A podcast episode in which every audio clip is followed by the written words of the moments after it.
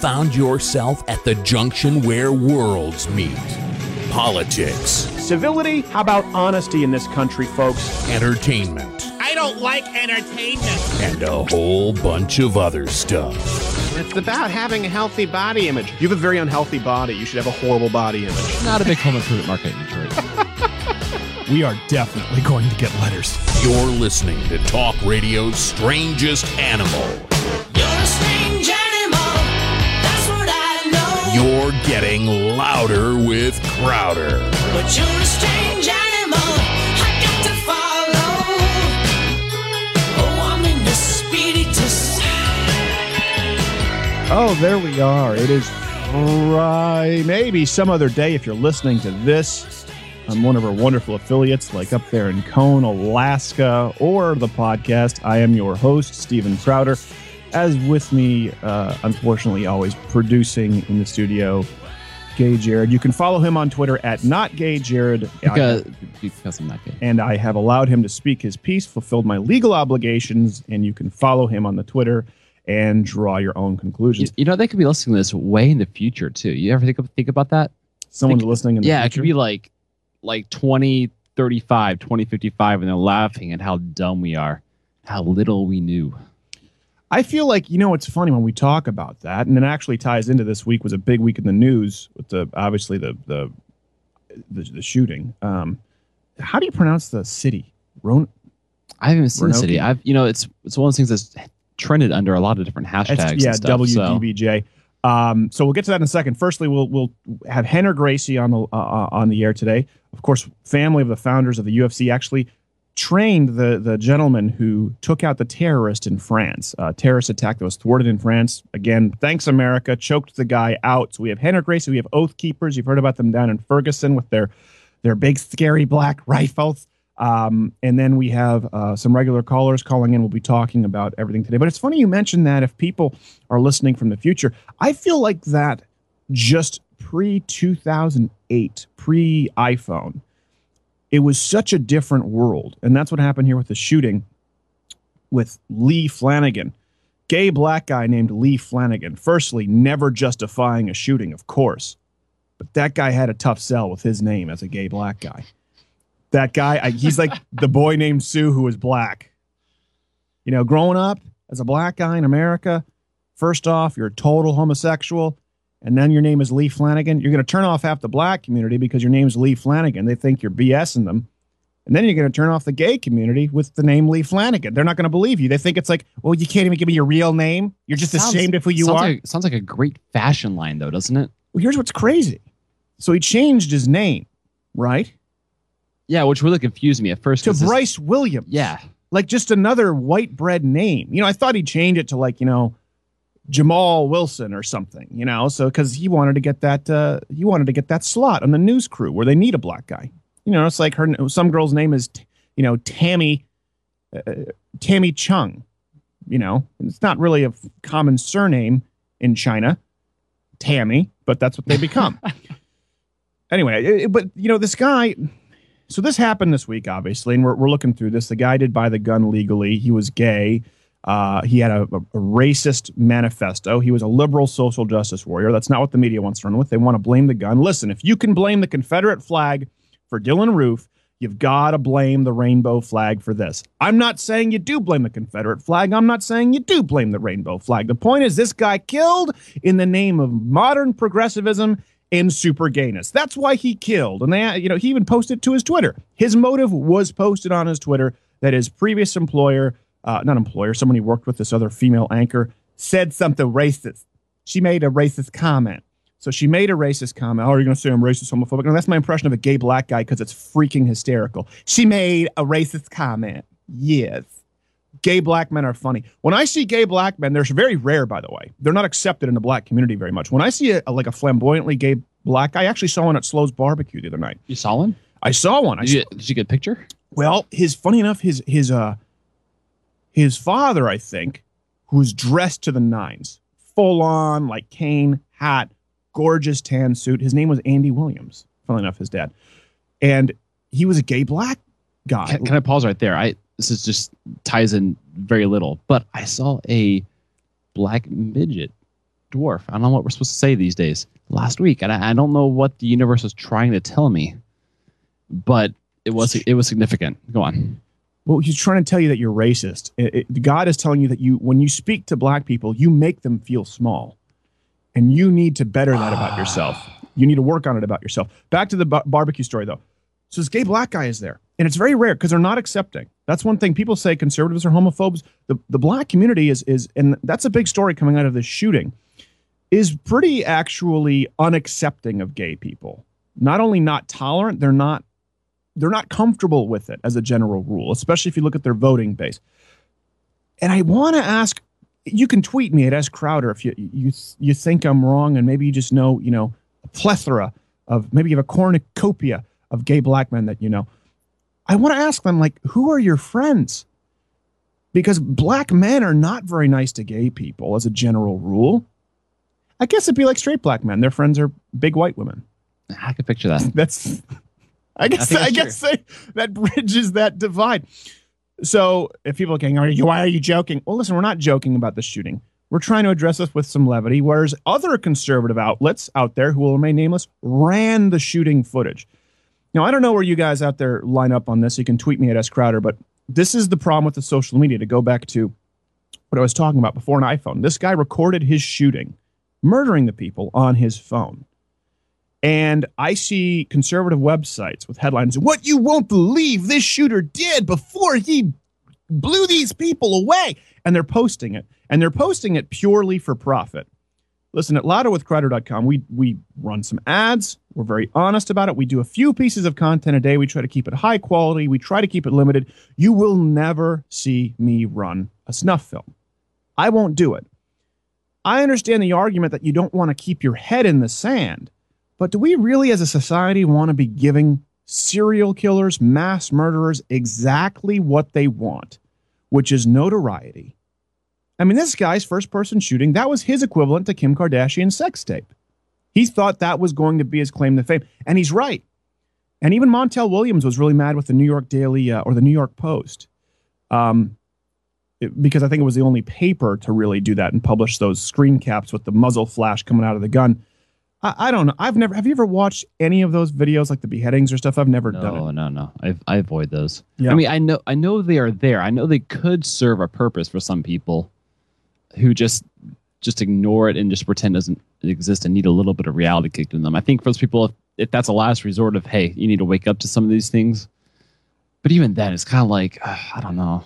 No, it's. I, I enjoy breakfast too much to watch some of these things. I can't. I mean, I remember when I was in school, it was uh, the first guy the, in, in Iraq who got his head cut off.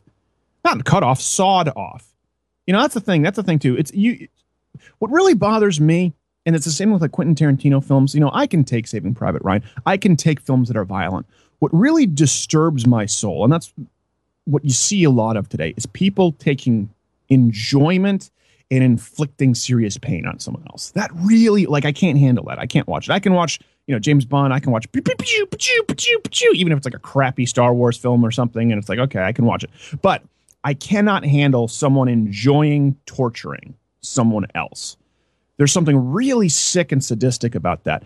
And uh, there's a great film called Nightcrawler, and I feel like that's where we are right now with this shooting. Everyone just wants. I mean, we we commented on the shooting. We were uh, Paul Joseph Watson there at, at uh, Infowars tipped us off that the shooter right away said he shot the woman because she was a racist, that this guy was gay, that he had a, a liberal agenda. He was doing it as um, retribution for Dylann Roof. So he posted about that because the media had run with gun control. The media had run with right wing gun nut extremists, right? Hillary Clinton didn't even know the names of the victims before she tweeted out that she we needed to push for gun control. If you, do you see that? Yeah, yeah. She is a horrendous human being. Just a just a horrendous piece of festering human garbage. For Hillary Clinton to not even know the names of the victims and to push for gun control immediately, she is a pustule on the butt that is today's political spectrum. Disgusting human being. That being said, I'd still take her over Bernie Sanders. I don't know why. if Bernie Sanders is president, I will say this as Steven Crowder. If Bernie Sanders becomes president, I will leave the country. or my money will leave the country. Like I'll put it in Panama or something. I'll have a I'll spend half my time somewhere where I'm not going to work 14 hour days for several years of my life to try and build something up so that Bernie Sanders can take it all because he didn't get a comb and a CAT scan. So this is where we are. Even Derek got a kick out of that one. Derek is the silent hero who people know who helps produce the radio side. Um, this is the shooting that happened. The father, right away, of, of the victim is crusading for gun control. Listen, we'll lay off him because he's grieving. But you've got to be able to separate. This is why we talk about. You've got to be able to separate the emotional argument from from the facts. And right now, pushing gun control would not have stopped this. It wouldn't have stopped this shooting. It's a tragedy. We don't have a gun problem. We have a humanity problem. This guy said he killed these people because they were racist. There's no evidence that the, the, the woman he killed was racist. None whatsoever. But when you're Hillary Clinton, when you're Barack Obama, and you continually vilify your opposition as racist simply to win an argument, you, you remove their humanity. And it makes them it makes it a lot easier to treat them inhumanely. When you say, well, this person's just a racist, for example, would I be able to justify killing uh, a murderer? Absolutely. I'd flip the, the electric chair switch without even skipping dinner. And they try and paint racism as the ultimate crime of humanity, and they, they tar and feather all political opposition as racist. So I'm not saying that Hillary Clinton and Barack Obama are justifying this killing, but they are sending people out there right now where they think there's a racist behind every single uh, rock and under every car. And they feel as though a racist is just the worst that humanity has to offer. And so they're going to treat them in a subhuman way. We don't have a gun control problem, we have a humanity problem. We'll be back after this.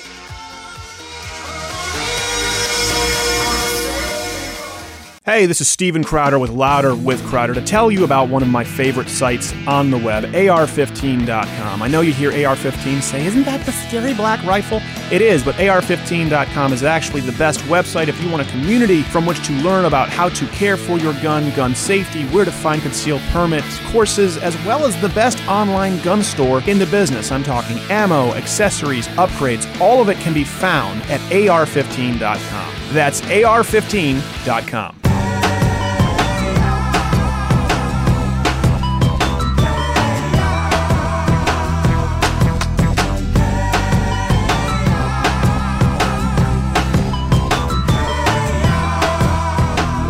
So glad to be back after keeping the lights on with those sponsors. I think they keep the I don't know. I have no idea. Um, we're talking about the shooting. Lee Flanagan slash Bryce Williams. Don't say he's not gay and black. And of course, everyone right away is pivoting and pushing for gun control. We've talked about that so much on the program with you, the listener. You might be a male, you might be a female. You might be in your you might be you might be transitioning. You might be I'm trying to think. You might be a black midget that you might be the black midget that Jared Gay Jared spotted this week. You might be. He's out there. He's out there somewhere. That's that's weird. he may have. I don't know. We, I saw him at Cedar Point, so I, I had my doubts of his safety. What's the As he couldn't get on any rides, the poor little guy. He could. I don't think he could. I gotta go, you gotta be this tall. It's like I've been drinking longer than you've been alive. And a kid can just put that ruler up to his head and well, his hair was really tall, so I don't think did he would have an afro? Yeah, it was. It was like it was kind of like the Will Smith plus like another like seven inches Oh, or so. no. Um. Oh, so it was shaved in the sides and high in the top. Yeah, it was a Burger yeah. King Kids Club. Yes. Yes. You're not fooling anyone with that little guy. No. It's no. adorable that you try. It is. He was cute. he was waiting for a. Uh, he's waiting for one of those. Oh, I was too. One of these giant barbecued turkey legs, and it about it was about half his size. It was huge. Here's the thing, and I've everyone, no one believed me. I've gotten messages about my midget stalker from a while ago. Um, absolutely 100% true. If you go back two episodes, you're listening on the podcast, you're listening terrestrially, you can go to louderwithcrowder.com and catch the. It's absolutely true. The thing that's so creepy to me, and of course, if I mean, if there were a midget in this room right now, I'd be polite. The thing that's so weird is like you don't that that little um, that little guy you're talking about. He he probably weighed about like two ten. They're not light. It's like they've been put in a it's like they've been put in a compactor. Yeah. and just and you squeeze them in. And you're like, this is what you get. You still get full size everything else. It's like one of those conversion vans. You're taking an entire house and you're putting it in. You're like, oh my god, there's a kitchen in here. I just thought Are this you- is where you lured children to the back of this thing. There's a kitchen and a bathroom. Are you like absolutely terrified to answer the door for Halloween because you just don't know which one of those little suckers is actually like a 45 year old guy with a baseball bat? I, you know, you put on the costume, you get the candy. That's my rule. Yeah, you, I mean, even if it's a I'm not terrified of them. I just, I for years, I legitimately was uneasy because you know I had a, I had a midget. I mean, think about this: you spend a couple years looking over your shoulder for the midget stalker. It's gonna, you know, it's just, it's a, basically a form of social engineering.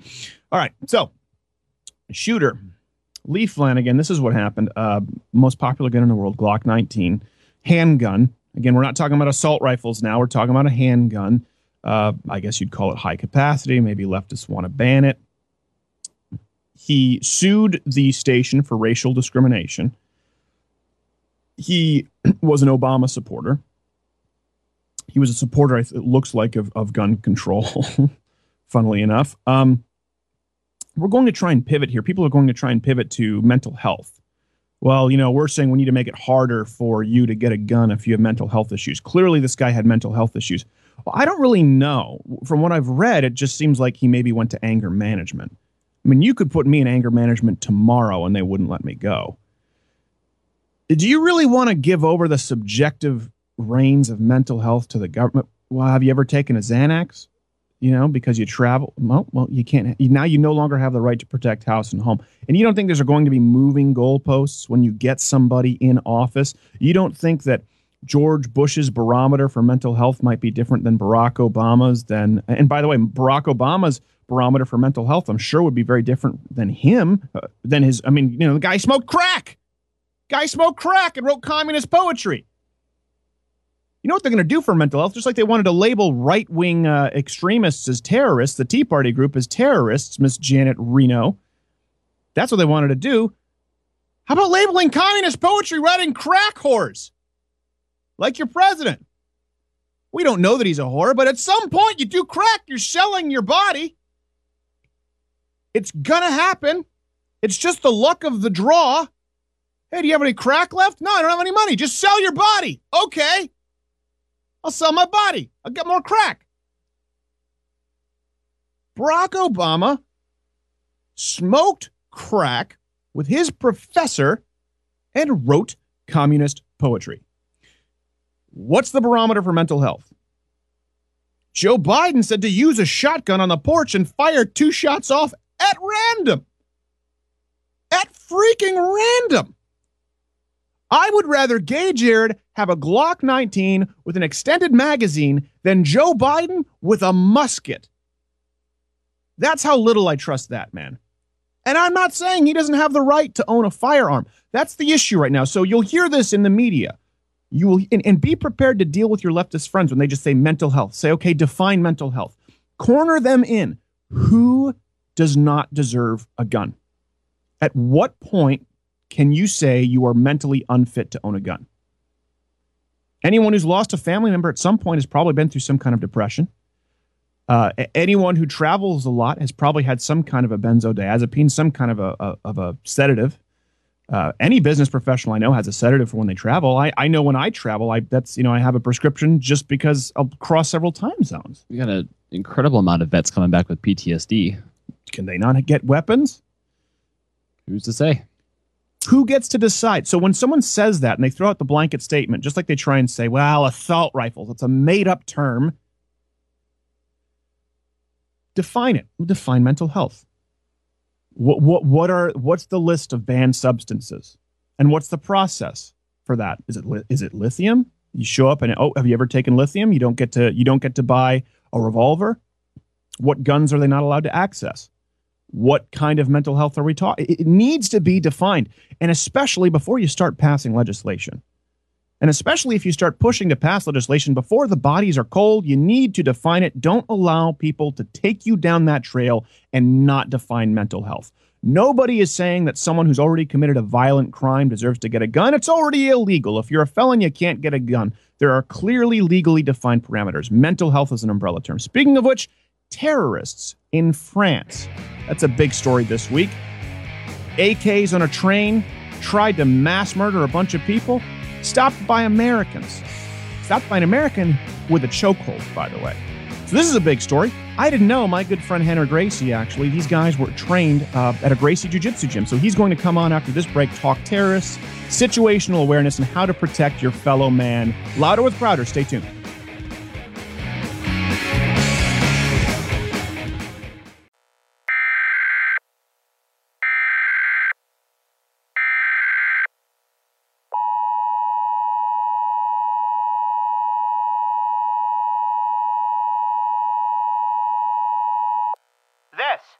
Gun free zone warning.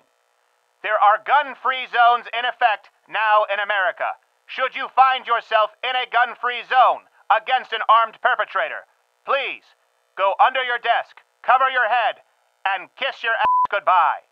This has been a gun free zone warning. You're listening to L- Louder with Crowder. Louder with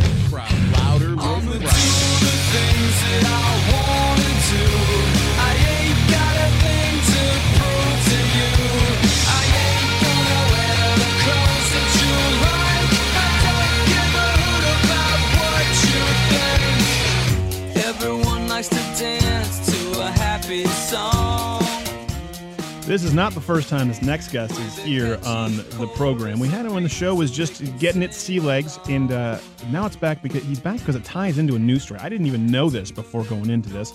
Uh, you can go to gracieuniversity.com, of course, part of the legendary family that created the UFC.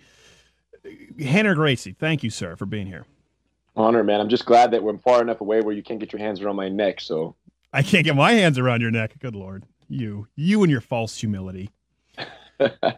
We uh actually my neck's gotten a lot bigger with the, the back injury so i'm, I'm uh, i fat shame myself on air so that way i can go back and then feel good when i lose weight. Um so we the story happened i mean there are a few things to get in, into. You're obviously a coach for ronda rousey. They're just monumental the biggest you know female in all of athletics right now. But the story happened, you know, this terrorist attack in France that was thwarted by Americans. Now, I read about this, I wrote about this on the site, but I didn't know a key piece of information, and you filled me in on that. So why don't you fill in our, our audience who may not know?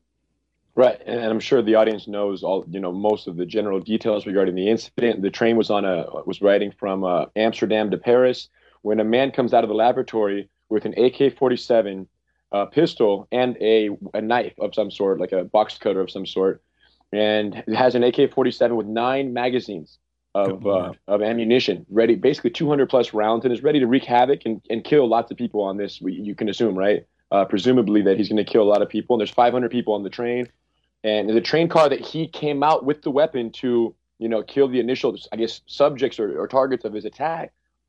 There were three American guys, and uh, one of which was an off-duty uh, U.S. Air Force member who trains jujitsu at an affiliate of the Gracie family in Portugal, in Lisboa, Gracie Lisboa.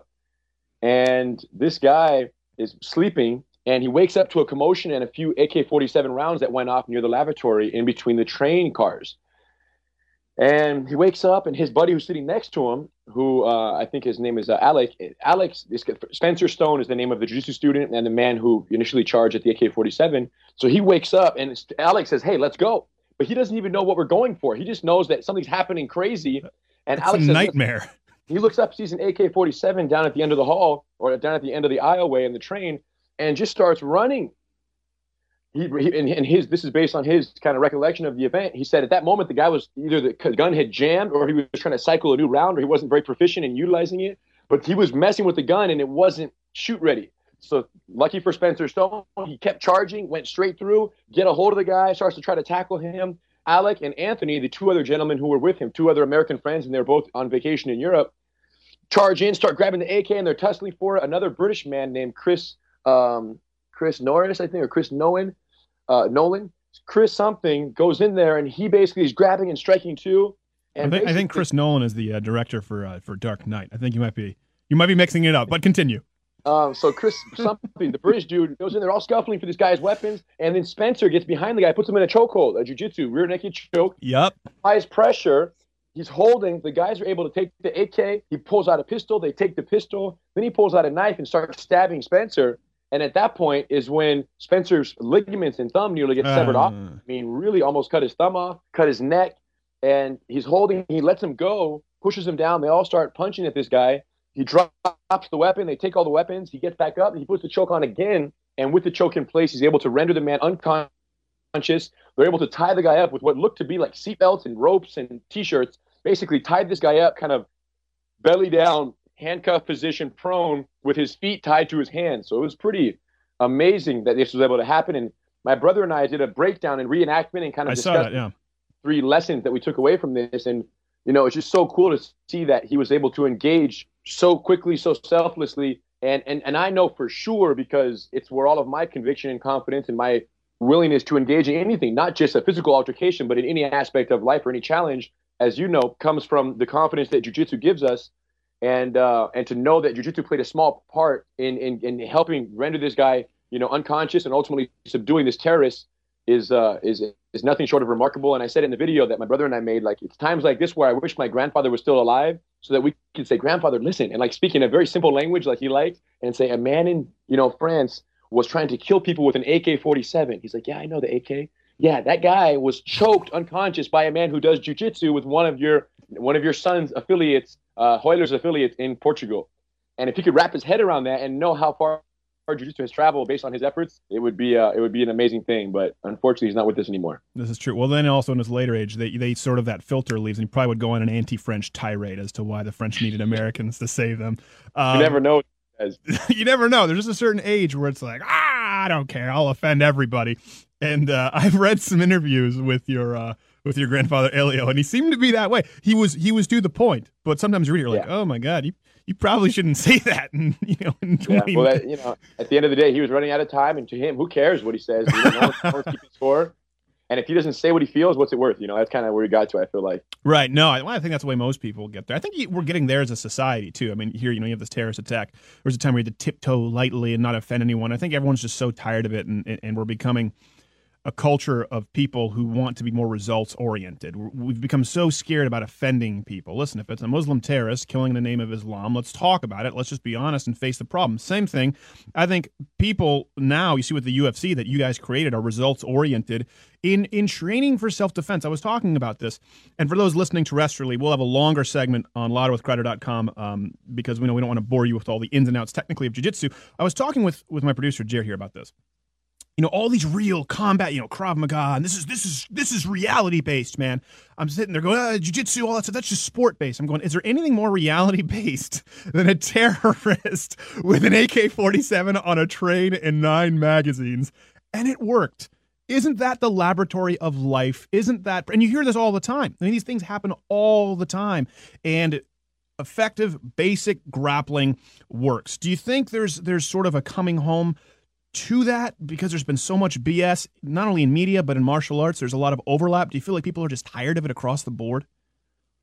Yeah, I do, and I think that you know you nailed it on the head. At the end of the day, you know you can't argue with the results. And you know if you look historically through all the martial arts, there's never been a martial art that has single-handedly proven to be so effective for some for the average person. Right. We're not talking about the ultra athlete who's given some eye gouging and growing striking skills. We're talking about average person, someone of average physical capability to overcome someone much heavier, much stronger, much more athletic. That simple engagement, which is the probably the most likely street altercation engagement you can think of, right? Someone who's the bully or the aggressor or the bigger, stronger, athletic threat person Sure. against an average person who's not trying to pick a fight, but is just out with his girlfriend, and some guy walks by with an attitude and you know spits on him or has an has a has a, a look or an eye or a tone or bumps into him in a way Or an AK. to a certain what or an AK. The point is, it's always going to be someone more powerful against someone weaker in these situations. It's most common, and there's no martial art that has proven that ability to overcome that. That's not happening with eye gouges and groin strikes. That's happening with being comfortable in worst case scenarios, right? Right. And at the end of the day, if you're fighting someone who's outweighs you by 50 or 100 pounds, and they decide that they want to tackle you, they're going to tackle you. And my grandfather's philosophy was, man, if you're going to tackle me, great, but the fight's not over until you make me say uncle. Well, here's what And if you can't do that, I'll take care of the situation. I'll submit you from underneath you, and I'll make it happen. So that's the the beauty of jujitsu. It's comfort in worst case scenarios. No other martial art provides the same degree of, of readiness for the close discomfort of a real fight. Right.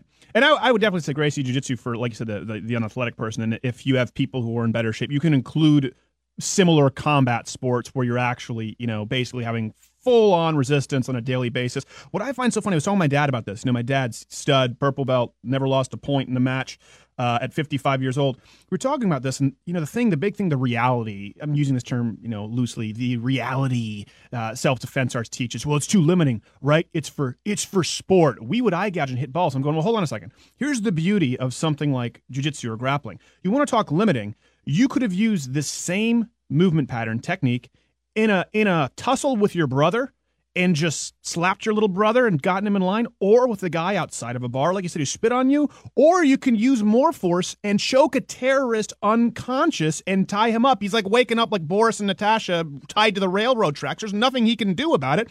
You get to control the level of the situation as opposed to, you know, these guys you see all of our conservative shows and radio are like, yeah, I go for the eyes, I go for the throat because I'm not limited by sport. Well, actually, you're so limited because you can only make it work if you can get to the eyes and like end someone's Yes. life. Well, not to mention, I know you know where my eyes are, and I know where your eyes are. and balls. and anything. Bottom line is, whatever you can do, dirty techniques, I can do those too. So that we're neutral, we're the same. Okay. So now, now that we've neutralized at that level, let's go to a level of okay, what else can you offer to the situation? And positional dominance, controlling the distance, managing the dangerous strikes are skills that really jujitsu provides in an amazing. way. And people will say, oh, well, jujitsu doesn't work against multiple attackers. Nothing is the does. common rebuttal. I'm like, yeah, well, bring me the art that does. I'd like to meet that person. Me and my brother would like to meet that person, and then we will engage against that person and prove to them that what art they I practice don't. also They, doesn't work. they argue something that's not. It's like it doesn't work against multiple attackers. Oh well, you know what? Kung Fu doesn't work against the Acme anvil that's dropped from the ceiling onto you like Wile E. Coyote. So once we start dealing in reality, that if you're going to deal with four or five guys who want to, they're going to kill you. It's like the Well, knife you know what fighting. works? Yeah. And you know what works against multiple attackers is getting out of the fight, straight up, getting out of the fight. Now let me ask you Hundred meter this. dash. So, 100 meter, I got to get out. But here's the problem: against two or three, let's just say two. Keep it simple. Against two determined bad guys that want to attack you and assault you, what's going to happen? One's going to hit you. The other guy's going to grab you. They're going to fall to the ground invariably. If you stay in that fight, you will fall to the ground because one guy's going to grab you. Okay.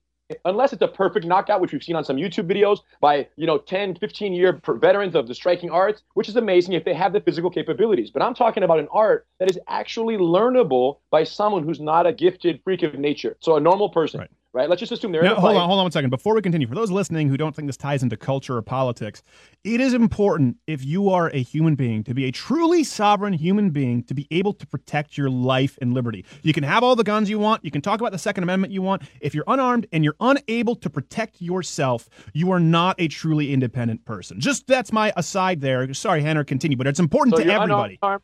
So you're unarmed and you're truly independently walking down the street, and two crazy, uh, unindependent individuals, actually interdependent individuals who rely on each other to victimize independent people like yourself, come up and they want to attack you, and there they go. Invariably, that fight's going to end up on the ground. So then my question is this: It's not, oh, who knows best chokes and arm locks. Who is best capable of escaping a inevitable ground fight to get back to their feet and to get away?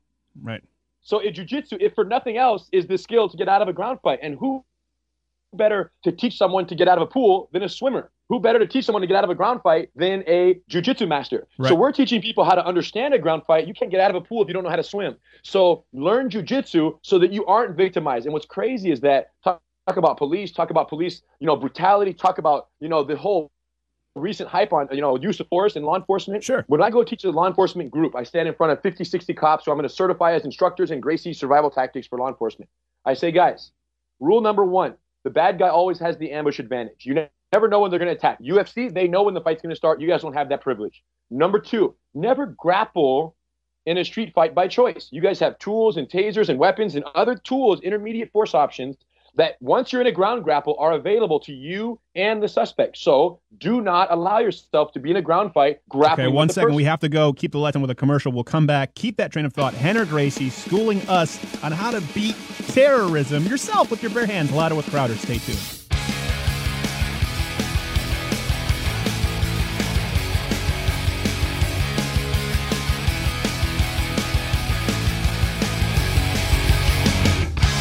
This is Louder with Crowder. Be sure to visit louderwithcrowder.com. Hey, listener, what are you doing? You're listening to the show, but you're missing so much content at louderwithcrowder.com. Don't worry, I'm not trying to sell you anything, not any gold or self lubricating pocket catheters, just news, videos, and exclusive stuff that you don't hear on terrestrial radio. Again, it's, it's all free. We're not asking you to spend any money. Just visit there, get your news, and get a couple of laughs. If you want to send me money, that's fine. What? I don't even know. How did you get in this room? Cold hard cash. This ad took a bad turn. Hey! Louderwithcrowder.com. Don't listen to Fun Dip. It doesn't cost a thing. Louderwithcrowder.com. You're a strange animal. That's what I know. This is Louder with Crowder. But you're a strange animal. I got to follow. Oh, I'm in the spiritus. We're back with Rener Gracie who was talking about training law enforcement, and I'm sorry to step on your toes. Continue. So, rule number two when training law enforcement, never grapple with the suspect or the enemy by choice. The idea that you have weapons, tools, tasers, baton, chemical sprays, you know, uh, uh, all of these are opportunities to basically use intermediate force if you can create distance. But if you're in a grapple, they're available to both parties. And a lot of law enforcement professionals will say, well, I don't want to learn jujitsu because I don't want to be grappling with the bad guy. As if we're encouraging it. It's the opposite. We teach you jujitsu so that you understand the ground fight. So on a moment's notice, you can disengage and whenever you want, access your other intermediate force options, and then of course neutralize the threat in the most appropriate way possible. And then rule number three, when it comes to a fight for your life, there is no tap out. The threat has to be neutralized, and the suspect has to be in handcuffs, or else we don't practice it. So these Right. kind of founding pillars of our program, you know, are really important because a lot of cops say, "Oh, jiu-jitsu is growing in MMA, but it's not for law enforcement because why would we want to be rolling around on the floor with the bad guy?" I Well, tell what you about when what. you grab the bad guy, you arrest him, and you're grappling by your choice, and then it t- turns south where you end up underneath him. How are you going to get back to your feet if you never learn how to swim? Well, not only that, but if you're talking about like you know the Black Lives Matter movement or people who talk about police brutality, if I'm being arrested, I- I mean, you should be. These people should be lobbying for jujitsu to be taught in the force because again, I would much rather have a cop who is in control, who can lock me up. You put the cuffs on and not have to hit me, not have to whack me with a baton. That's that's the key, and that's what I want to talk about here for people listening. That the terrorist issue. I mean, you guys deal unlike a lot of sort of these these. Let's just call us. It's call us. BS martial arts that go out. We're reality, man. We're hardcore. You guys actually deal with the psychology of it, and that's why you see these results so often. Terrorists, public attacks, whether it's in a pizza parlor or at a public pool. It's about knowing how a situation arises, situational awareness, and controlling it. It comes down to controlling the situation. And if nothing else, if people who don't want to learn how to fight, you know, they'll hear this and go, I don't want to learn about how to fight. But they want to learn how to have situational awareness and control the situation. What what do you teach those people when they come in? I mean, an absolute newbie who then goes from point zero to beating terrorists with AKs. so the first kind of uh, principle of jujitsu is that you know you want to be comfortable with closeness. So when someone comes in, we know that as a culture, Americans especially, hi, nice to meet you. We shake hands.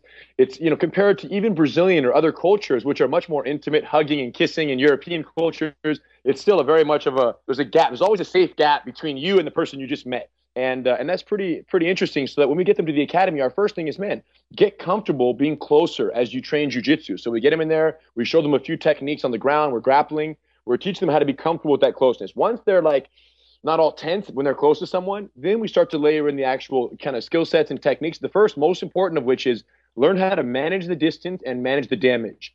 And this is true whether you're on a train with a man bearing an AK 47 or you're in a fight against someone who wants to rip your head off with violent punches. In both cases, you want to either be all the way out of the train or all the way up on the guy who has the AK. You don't want to be ducking down by your chair, waiting for him to walk by and execute you point blank. So this this natural tendency for people to just say, "Oh no," versus what Spencer Stone had, as we cl- saw clearly in his uh, in his report of the incident.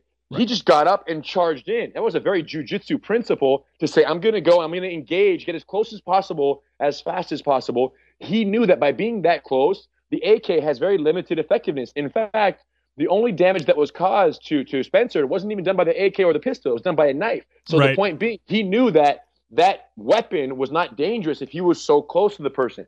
And this ability to be comfortable with closeness, manage distance, manage damage, It all boils down to teaching them the techniques. And once they build the confidence in the academy, then it goes back to the ability to avoid fights, be more aware of your surroundings, and ultimately prevent fights from happening because people who fight are people who have something to prove. But if you are able to prove your capabilities every day in the gym, you don't have to go out and puff up and feel the need to, you know, aggress people outside a bar or wherever. You, Well, know, that's so big too. That's pivotal because I want to say something, and this is going to be politically incorrect. People will talk about how they're Americans and they were so brave and the heroes. All of that is true.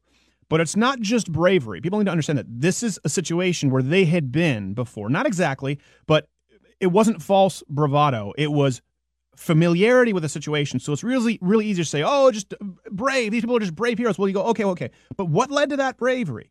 And that's something that everyone can learn. You don't have to depend on someone else for that. That's the mind. That's the psychology of it. Another thing too, you mentioned the box cutter. It's very important. You know, this is this is more right leaning politically. Rener Gracie's not here to talk politics, but um, so a lot of people are into tactical weaponry, guns and knives.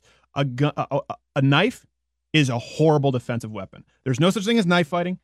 It's an assassination, right? If you take out a knife, you've now escalated it. It's not like a gun where someone's going to go, okay, hey, walk away. People out there need to know that because we've had a lot of people even maybe come into the studio with a knife. like, This is my defense. Well, it's going to come down to a physical altercation with a knife. And you can do all these silly little, you know, Steven Seagal knife fighting moves all you want. The fact is, you're not going to see a knife until it's inside of you. And the guy who's going to win a knife fight, it's not like a gun, it's not a mechanical advantage. It's still a physical altercation, and someone's getting stabbed. So I, you see a lot of these, and we just had another stabbing out there in Detroit. And well, it's not really news because it's Detroit. Um, anyways, I just that was just for for the listeners to hopefully educate some people out there walking around with pocket knives who, God forbid, you have a Swiss Army knife that'll just fold, fold on your fingers like a paper cutter. Um, switching gears. Ronda Rousey, you're one of her coaches, obviously grappling coaches. She is like the biggest star in all of, I mean, arguably in, in sports right now, but certainly the biggest female star. You were with her for a long time. What's it been like watching that rise? It's become a cultural movement. It's like a new feminism. It's not burning bras, you know, uh, smoking pot. It's like women want to see this strong chick who's out there making it with her achievements. It's pretty cool to watch. Yeah, no, it's, it's been spectacular to be part of it, and it just kind of comes full circle, right? To to to have been involved and to see the creation of the UFC over 20 years ago um, by my father and you know his partners way back when, and to kind of see how that was a shock to the culture. Then it was like you know the uh, AED, you know, to the heart of martial arts in America. Literally, it just boom, it just jump started something and started an entirely different movement. And it feels very similar to what Ronda is doing right now for women's athletics, more specifically women's MMA. She's giving it a jump start that only a star like herself could do, you know, and it really took Ronda to begin that movement. And uh, she's not just another MMA fighter, she's truly an exceptional. Oh, athlete geez, I'm sorry. I realized we have to go to a br- I didn't realize what time it was. Okay, stay around. Rener Gracie, go to louderwithcrowder.com for the extended Don Line version where he's uncensored. You won't even believe what he says. It's X rated. Uh, louderwithcrowder.com. Stay tuned. You're listening to Louder with Crowder. Follow Steven on Twitter at S. Crowder.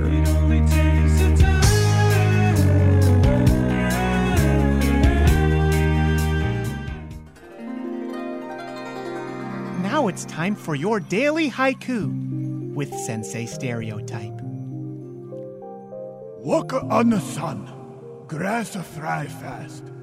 Trannies mentally unstable.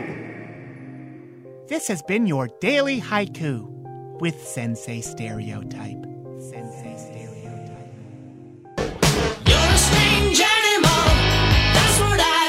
You're getting louder with Crowder. But you're a strange animal. I got to follow. Oh, I'm in the spiritus. So glad to be back this second hour. Rener Gracie, for those of you who heard, what a nice gentleman. Gracie Academy, gracieuniversity.com. I am your host. Back, Steven Crowder, as always, uh, producing in the studio. Gay Jared, you can follow him on Twitter at not gay Jared. I fulfilled my legal obligations. Not gay. and you can draw your own conclusions. So, obviously, shooting is the, the uh, I don't know how to pronounce it. Renoki, Renoki. It sounds like Renoki. Could be wrong.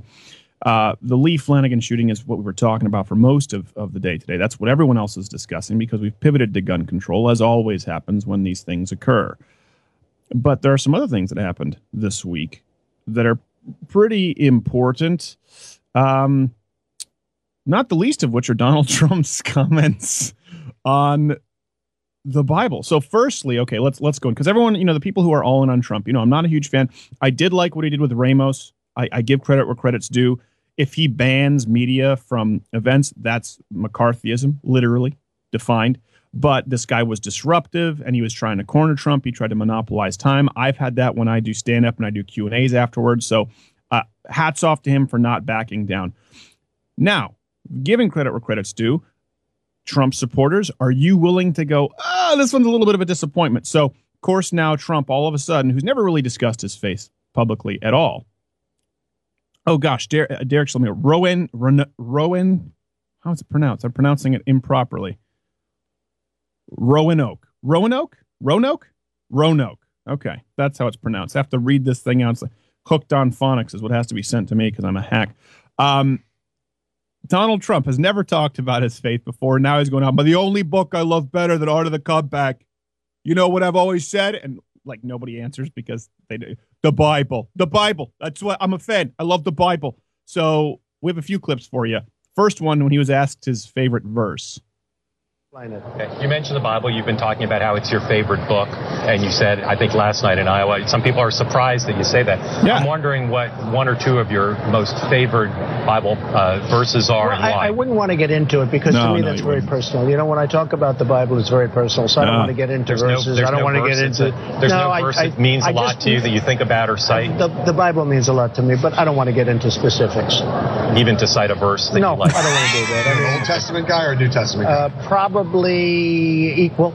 It's incredible.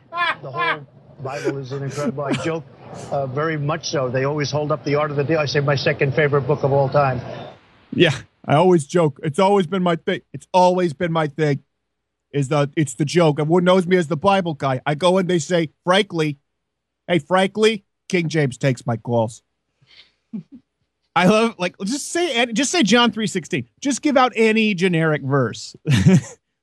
I, mean, I would just I'd be like, hey, Songs of Solomon. That and the Sears catalog when I was a teenager got me through some dry spells. So he, he like, do we have to act? I know what Trump supporters are going to say. You're a Christian. Don't judge. I, I'm not judging. This is a phony answer. All right. Well, maybe he maybe he can't cite verses because, uh, well, when he, when asked about his where his Bible is, you know, he he he gave this answer.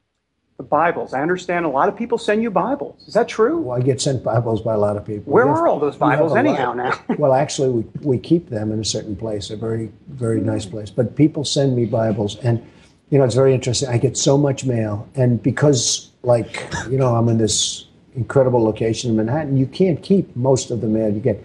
There's no way I would ever do anything to do negative to a Bible. So what we do is we keep all of the Bibles. We just, I would have a fear of, of doing something other than very positive. So actually, I If trade out the word Bible with body, it gets really them creepy. And sometimes give them away to other people.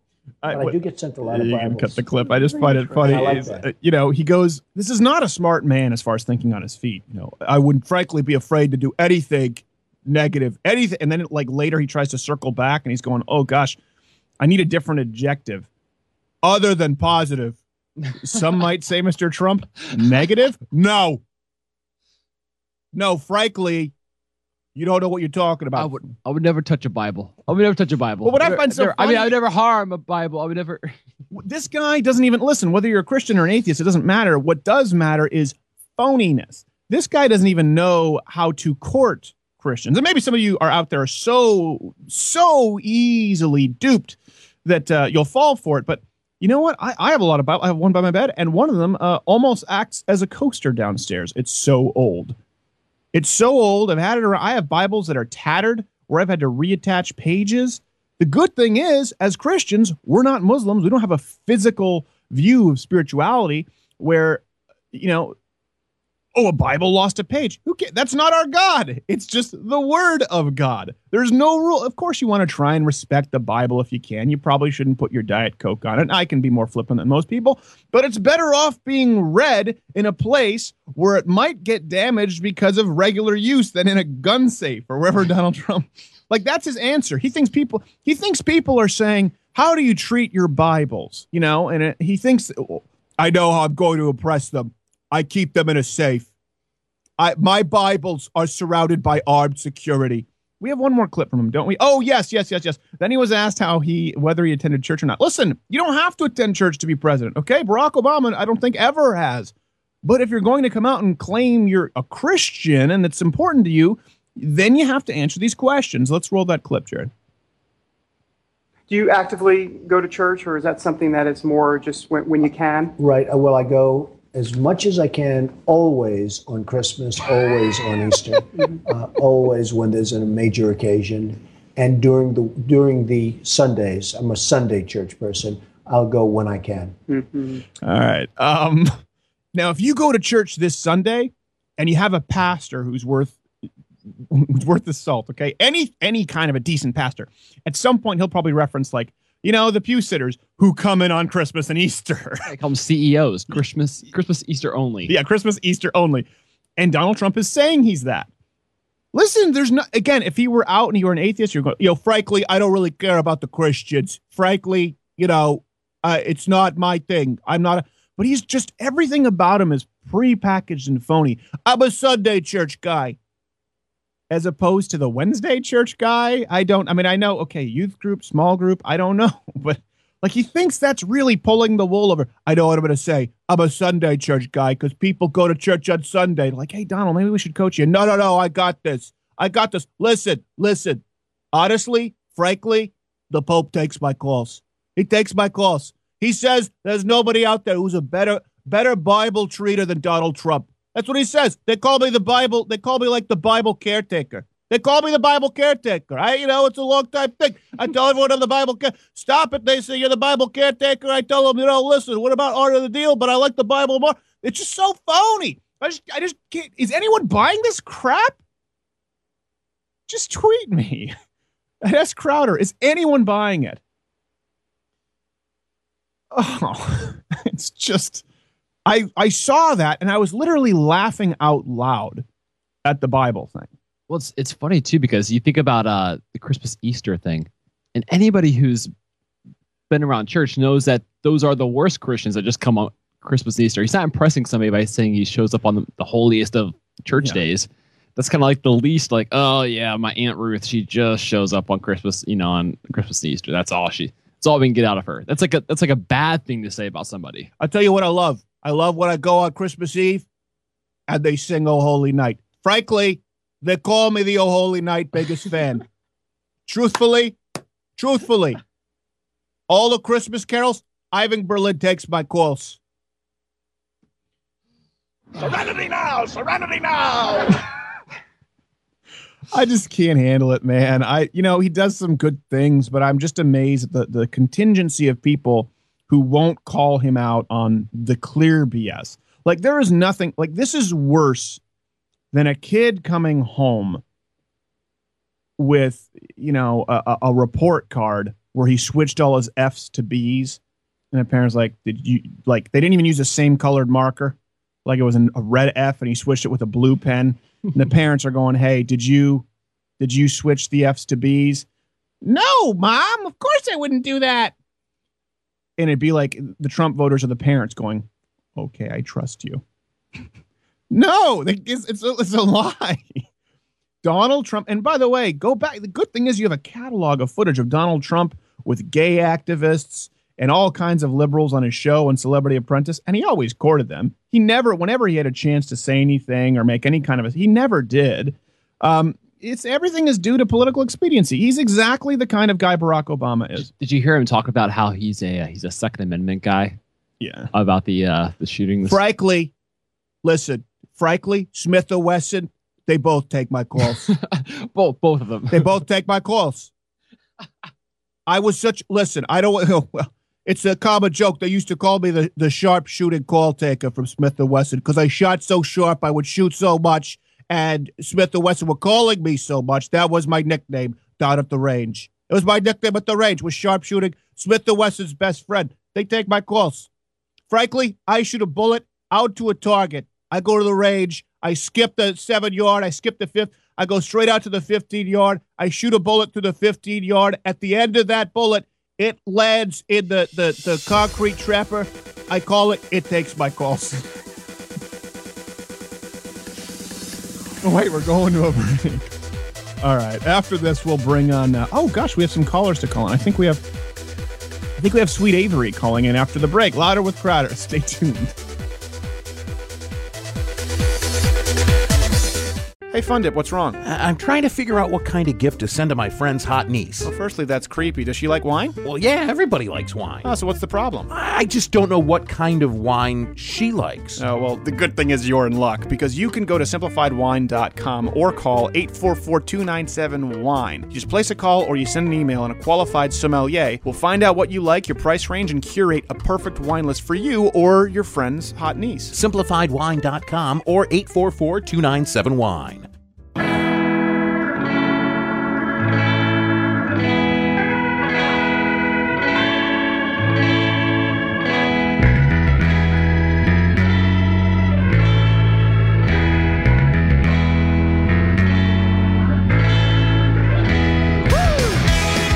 So glad to be back. Of course, uh, oh, we lost our caller, Sweet Avery. Well, we'll have her on later. I think we've got some people looking to call in. Oh, Stalker Jim is going to be on here in uh, a little while. We've got him on the line. Thank you very much. We'll bring you on afterward. And I think uh, if you want to call in, you can tweet me at S Crowder. The reason we don't do a whole lot of callers is because they can redirect the show really quickly. And I hate to say it, but conservative radio callers are are are a They're little the worst. well, I, and listen, I appreciate you listening, but you know, if you listen to even like Howard Stern or Opie and Anthony or shows, it's, or Adam Carolla, the callers have a diverse range of interests. Conservative callers like often just want to call in and just complain about Barack Obama or Hillary, and it gets to be a little, you know, it gets to be a little monotonous. And so, out of respect for the other people listening in their car, perhaps, in the, if they're using like a crank radio down in their bomb shelter with their hybrid seats, or in the future, or in the future, You know, we don't need a ton of callers just calling in and saying, ah, Obama sucks and Hillary, Hillary's worse. So we try and keep that to a minimum. But if you do want to call in, you, you know, you tweet me at S Crowder. We, we do have regulars like Stalker Jim. We have McBrody. We have Sweet Avery. Um, we like having regular people who we know, you know, are sharp and are going to have a have a good opinion to express. What was it that we were talking about earlier that we said we wanted to mention? It was right before the break, and then we lost uh, we lost Avery. We were talking about BuzzFeed. At Oh, point. It was pretty BuzzFeed. That's right. So, for those of you listening who don't know, of course, if you're listening to the podcast, you do know. Listening terrestrially, you may not know BuzzFeed is like the biggest site in the world, the biggest news site in the world. And they didn't run anything, nothing at all on the Planned Parenthood story. Zero. Until yesterday, where they said, and headline was Deception, a Planned Parenthood video selectively edited. By the way, the copy they were putting out was directly assigned to them from Planned Parenthood. That's like if you've never seen Thank You for Smoking, Nick Naylor uh, going out and talking about the studies in tobacco being harmless because he worked for the tobacco lobby. So BuzzFeed says, well, because Planned Parenthood sent us a press release that it was selectively edited, we're going to run with this. Here, here's, I mean, uh, okay, BuzzFeed. So you've done your due diligence and watched the entire unedited video that has always been public for everyone to see. That's what's so crazy about this. Andrew Breitbart did it with Acorn. Um, they did it with Shirley Sherrod. They did it with the Planned Parenthood videos. I did it with the union thing. The left never does this, by the way. The left never does it. Conservatives were the first and only people to release full unedited tapes from investigations. You never saw that on 2020. You never saw that on 60 Minutes, on any of those shows. It never even happened. So conservatives do this. It's available for everyone to see. No one watches it. And BuzzFeed takes the press release that it was selectively edited. Well, here's why they're doing it. They're doing it because they don't want their audience to even know about the fact that Planned Parenthood is harvesting baby parts and selling them. Actually, matter of fact, harvesting entire intact babies now. We know this on camera and selling them. They didn't want their audience to know it. And so they know that if they just throw up the words in a headline in bold red, selectively edited, their audience is going to say, oh, the plan, oh, it's selectively edited, and dismiss it. Just like Acorn. They didn't know Acorn was federally defunded. You know, you don't think that a liberal government with a president who essentially worked with Acorn, you don't think that they did everything in their power to make sure they could defend Acorn? And then with the entire unedited tapes, they had to say, okay, we're, we're going to have to defund this thing. And liberals still saying, oh, it's selectively edited. Firstly, they're defending it when they say selectively edited at BuzzFeed. They're never at any point denying that fully intact babies are being sold. That's never even up for grabs. They're trying to say that some things are edited where maybe some things were taken out of context. Center for Medical Progress.org. You can watch the entire unedited video. Now, no one wants to watch an hour and 35 minute video where people are just eating lunch, you know, talking about the crumpets or whatever the hell it is that comes out to the table. People want to watch the part where they're selling the baby parts because that's what's relevant to the story. It's just like using it, you use it as a headline. You it's the lead. Um, so I released an email. It's up at louderwithcrowder.com. I've had interactions with with BuzzFeed before Louder with Crowder. You know, we did before I was doing that full time with people like uh, like Gay Jared and um, other writers. Courtney is fantastic there. Crystal is fantastic. McBrody writes for the site. So we have a you know couple of interns. We have a really limited staff. But um, before we were doing that full time, I was a freelancer. You know, I, I worked at Fox News, and then I was sort of freelancing and appearing, and always do a lot of stand up. And so I wrote for different places, and I was put in touch with BuzzFeed Ben Ben Smith from Ben Howe. He arranged a meeting, and I pitched something that had been, I think, pitched to Huffington Post, and it wasn't really, it was conservative, and it wasn't up their alley, though they had posted some of my stuff at HuffPo before. So I went to BuzzFeed, and it was actually uh, a column I think called "Having a Penis Doesn't Equal Misogyny," and this was in 2013. It was a while ago, a year ago, maybe a year and a half ago. 2014, yeah. 2014, okay. And uh, I just pitched it saying, hey, that men shouldn't always have to apologize for being men, and men should be allowed to have opinions on women's issues, abortion. That was the idea. It actually, we ended up posting it to the site, and it did quite well. So, so the you know they have the right to deny any pitch. Obviously, I've had plenty of pitches denied as a freelancer. That's not the issue. The issue was BuzzFeed said, "Well, sorry, we don't really do opinion columns." Go over to BuzzFeed right now and tell me if you see straight down the middle news. Tell me if you see now, all they do is opinion columns disguised with cat GIFs. All they do is Planned Parenthood's bidding and leftist bidding. The problem isn't that even they don't want conservative opinion. The problem is they lie to their constituency outright, as they've done this week with the Planned Parenthood. That's why it's so important for conservatives listening. You're, you're, you're too close to the trees to see the forest sometimes. We know how important the Planned Parenthood things. Unfortunately, most main conservative media now, I'll tell you this, we always run them. They don't run the videos. Why? Because it doesn't generate a lot of clicks. Andrew Breitbart didn't do that. It wasn't just about click clickbait and money. He did what was right. These videos are important, so we'll always run them to the best of our abilities. A lot of conservative sites don't because they go, ah, it doesn't get a lot of clicks. Let's just run a street fight video instead. This is your conservative movement, folks.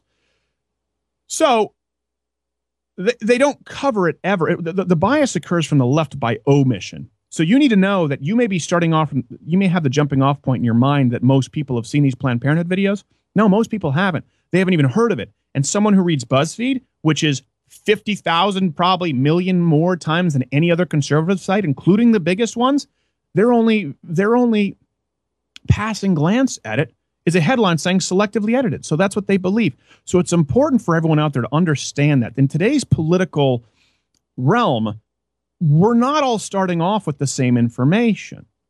You need to know that when you're discussing political ideology with someone who doesn't share yours. Don't assume they know.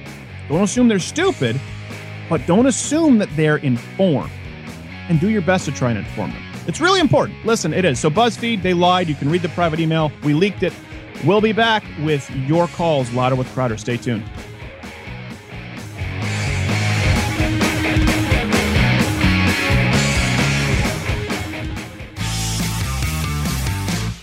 This is Jesse Ventura here, the bot.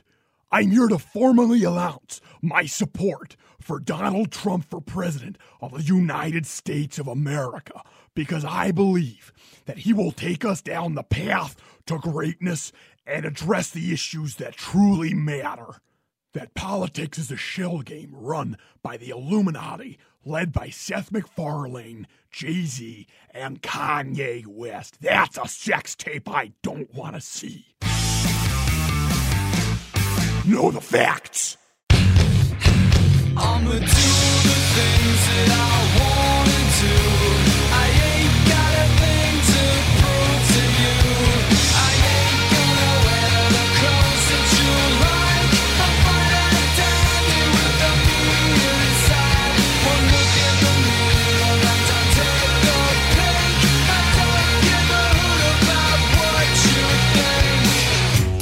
Yes, we do not give a hoot about what you think, though maybe we should. Steven Crowder back, and uh, we are going to go to some regulars, to callers here, and a good friend of the show. Don't call him a fan; he doesn't like that. Stalker Jim is going to be.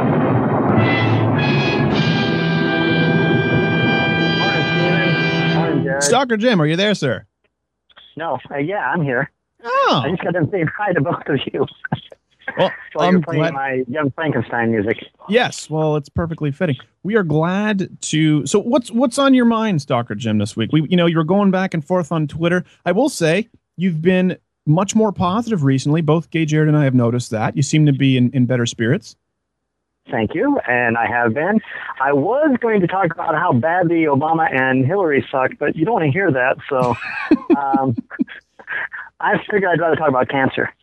Cancer? You want to make what? You want?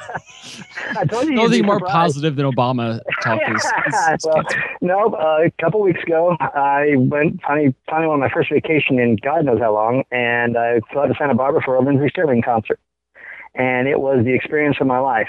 Um, it, and that's why I'm more positive now. Well, Lindsey It- it- Sterling I- gave you I a big can- hug, right?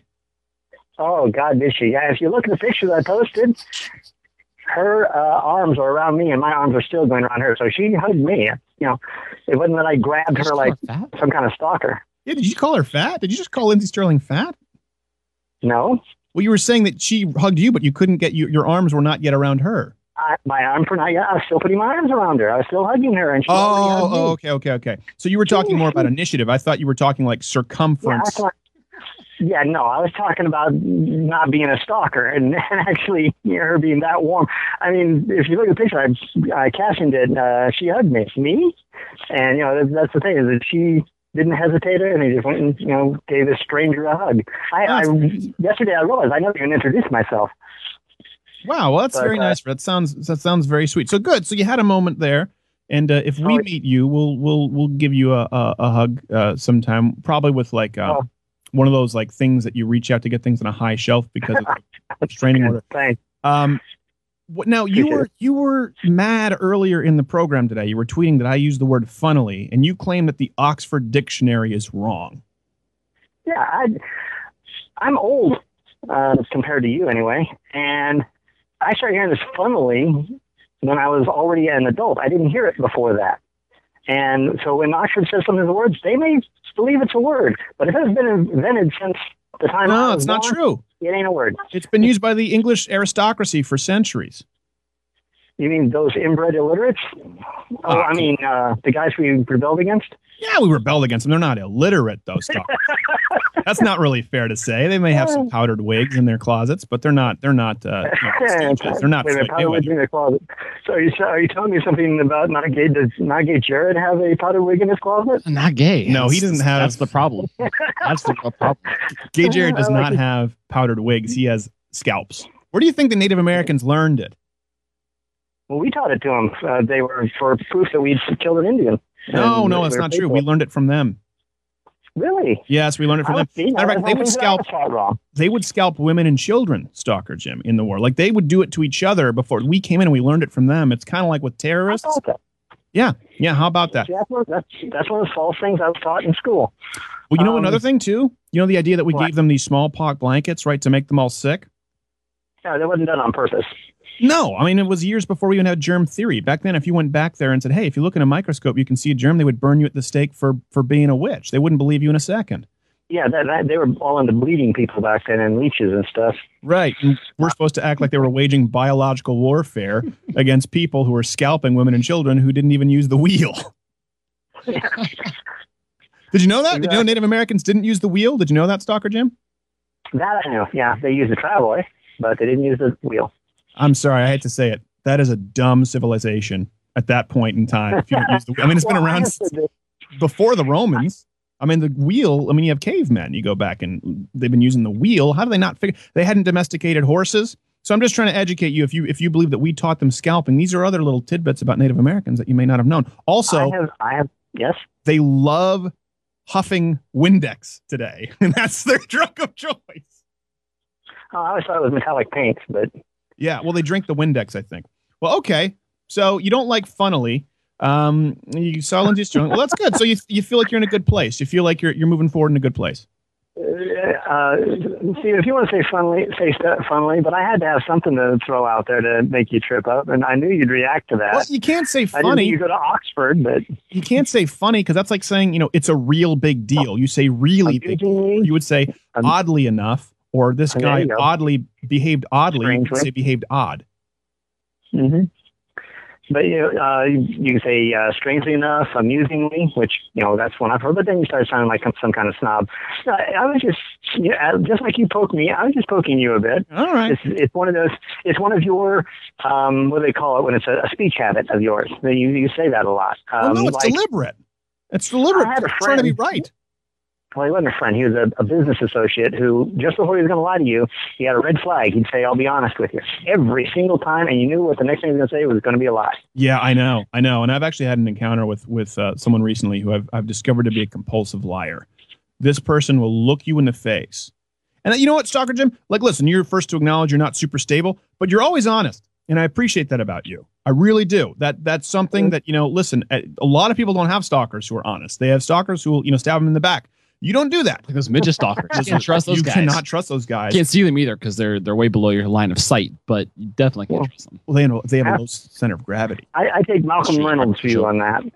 What was that? Um, I take Malcolm Reynolds' view on that. Malcolm Reynolds' view from Firefly. Oh, oh, that's right. I, I never really watched Firefly, but I Yeah, he- appreciate that you're. I appreciate that you're honest because it is. A, I've known someone who's a compulsive liar, and like you said, the "let me be honest," or you know, tr- like that's the thing with Donald Trump, right? Truthfully, frankly, listen, your previous supervisor, truth, truthfully, he takes my calls. It, it, you're going. Well, why do you need to say truthfully? What were you saying before truthfully? Exactly. You know, you, you, oh, now you're going to start telling me the truth. I see. What was all that before? Yeah. Exactly. I know. Well, listen, you may be, uh, well, don't call him a stalker. You're a follower of the program. You're a friend of the program, but you're honest and we appreciate it. Stalker Jim, we must let you go. I wanted to say something, but all right.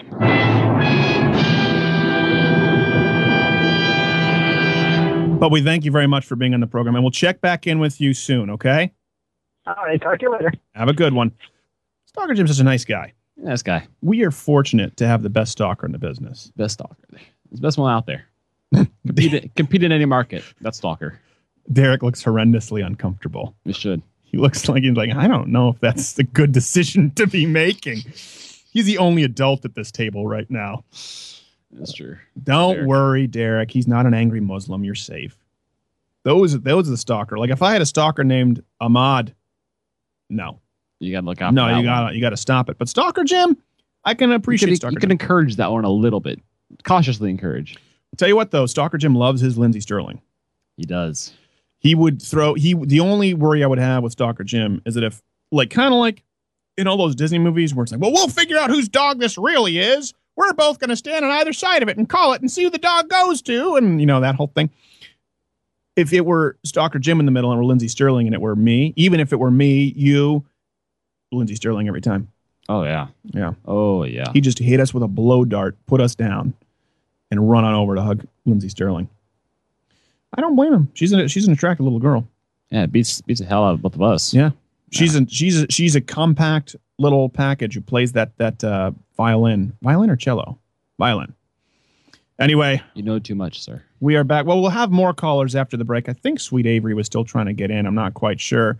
Um, more evidence coming. North Korea now. Apparently, Kim Jong Un is saying that there's going to be more unity, and he's pretty glad about the uh, the talks that are occurring. I, I, I'm amazed that a guy like this still gets to be a world leader, and, and that he's even remotely respected. That's a perfect example when you tweet something out about Kim Jong Un that's incredibly ethnocentric and discriminatory against North Koreans, as it should be. Liberals still get mad. how, how do you how do you really like? Are, we're not even allowed to make jokes. We had someone who got really mad that I was making jokes about North Koreans. He's like, "You're just so insensitive. You don't know enough about North Korean people." Okay, I've watched the documentaries. You were talking about Mhm. it. My wife has read the books and she's giving me the recaps. And I, I don't need to read the book after watching the documentary. Well, I, I take it to mean you're talking more about North Korean leadership, not necessarily people stuck there under jackwagons such as Kim Jong Un and Yeah. Bill and all the other. Still, that's okay. I'm okay with being said you're discriminate. I discriminate against North Koreans. I'm not a huge fan of them. I'm not a huge fan of them as a people. Um, this, you know, you, you've never gotten it right, and I feel bad for them. I do feel bad for them, but I'm not going to walk that back. You offended North Koreans. Listen, if they're either one of two things, they're either lying when they're crying over the death of Kim Jong Un, right? In which case, every single member of that country deserves a Razzie because just it's never like it's not like a tear, like you know, like a single tear comes down the cheek when North Koreans are mourning their leaders. It's us. I oh, can't believe, I can't believe. You know, they're going nuts, or it's genuine. In which case, I'm sorry, you've been brainwashed, but you're still a danger to the rest of society. In their defense, some oddly enough, not well known, some, but some great cinema coming out of North Korea. Kim, Kim Jong Un, that's right. He, he kidnapped. His, I I think it was his grandfather, technically. I think kidnapped. But I, yeah, I mean, so that explains kind of the lineage problems we have here. But it was his grandfather who Kidnapped the Godzilla director, one of them, or some famous director. to director. recreate it in Korea. Yeah, to recreate it. Just kidnapped. Kidnapped. You're gonna make Godzilla now. You're gonna make it here in Korea. I mean, and honestly, listen. Outside of people in Japan and North Korea, okay, anybody else watching Godzilla, they're not gonna know the difference. No, just just just They're not gonna go, hey, just green screen Matthew Broderick in there and call call a done deal. they're gonna go, hey, wait a second. Is that a Korean and not a Japanese gentleman? I can tell by the wrist circumference and the half centimeter difference in average male height. Let- Let's just, I'm sorry. Are you saying all Asian people look alike? As a general yes. I'm not going to lie about it. It is hard. I, I don't think all black people look alike at all, as a matter of fact. It's very easy to tell them apart. And black people, that's that criticism against white people. Well, you wouldn't be able to tell like Moroccans from Zimbabweans, Zimbabweans. Well, probably not. But I will tell you this. Like when I see a picture, okay, you could show me.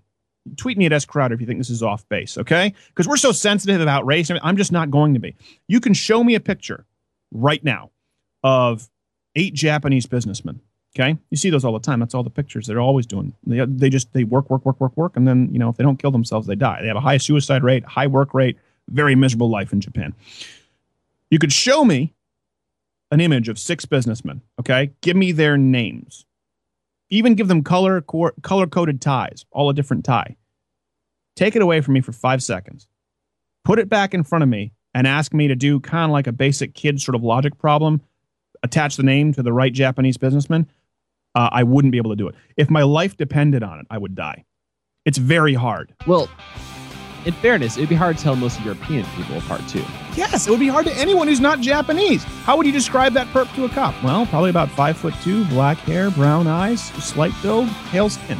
What about the next guy? What about the third killer? Well, about five foot two, black hair, brown eyes, pale skin. What were they doing? Working. They were working their fingers to the bone. I don't know what else to tell you. Oh, well, that about narrows down all of Tokyo. Thank you very much, our prize star witness.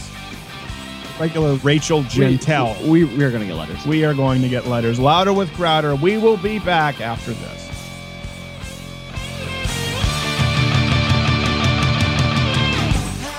Hey, this is Steven Crowder with Louder with Crowder to tell you about one of my favorite sites on the web, AR15.com. I know you hear AR15 say, Isn't that the scary black rifle?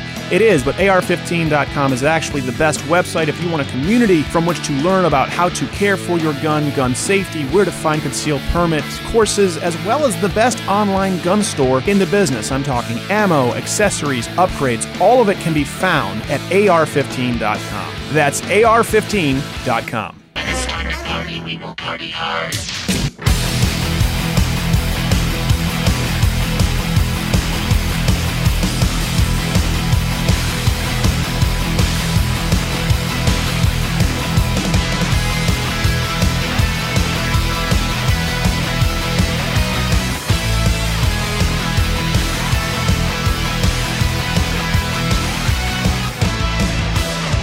We are back and uh, taking your calls. So now we've actually got a regular on the line. And we, for those of you who don't know, she tweets us all the time. Next to Stalker Jim, she's the biggest. I don't want to. We can say fan with Sweet Avery because she's so she's so sweet. She's not going to try and hurt us. Not that Stalker Jim would. We want to keep him happy. So she's absurdly positive. Sometimes it almost makes me sick. She's so kind. Let's bring on Sweet. Sunshine, lollipops, and rainbows. Everything that's wonderful So Avery, are you there, Sweet Avery? Yep, I am. You are so Good glad to hear your voice. now you were having phone problems. You were saying right? Yes. Oh my goodness, my phone wouldn't even turn on. So were you? Do you get angry with your phone? Like if that, you know, you, do you want to smack it against the wall, or you just deal with it? Well, sometimes I just it just frustrates me, but you know, I feel like that's not a very good way to be because you know it's technology. It's not very reliable. Okay, well that's fair. What's on your What's on your heart? What's on your mind this week? That's been going on. You've been tweeting up a storm. Um, Donald Trump, Really? Yeah, you a fan? not at all. Did you hear his? uh Did you hear his um his comments about the Bible there? Yeah, that kind of made me frustrated. But I think what frustrated me more was his comments about Megyn Kelly. Oh, okay. So, what- so as a woman, what was it that upset you about that? Well, I feel like he kind of he perpetuated pretty much every stereotype there is about Republicans. And I was just kind of like, oh. I mean, it's just, I mean, calling Megyn Kelly a bimbo. It's like, oh my goodness. Yeah, I guess I can see your point. I mean, I'm not a Megyn Kelly fan myself, but you know, I feel like it was a valid question. Everyone said he was set up with that question. The question was basically, "Hey, Donald Trump, you're the only candidate who's acted like a major douchebag toward women." Well, then I was kind of like, I was kind of like, stop off, Donald Trump. Because, I mean, you know, Megyn Kelly didn't write that question. They had questions, you know, that were given to them. Right.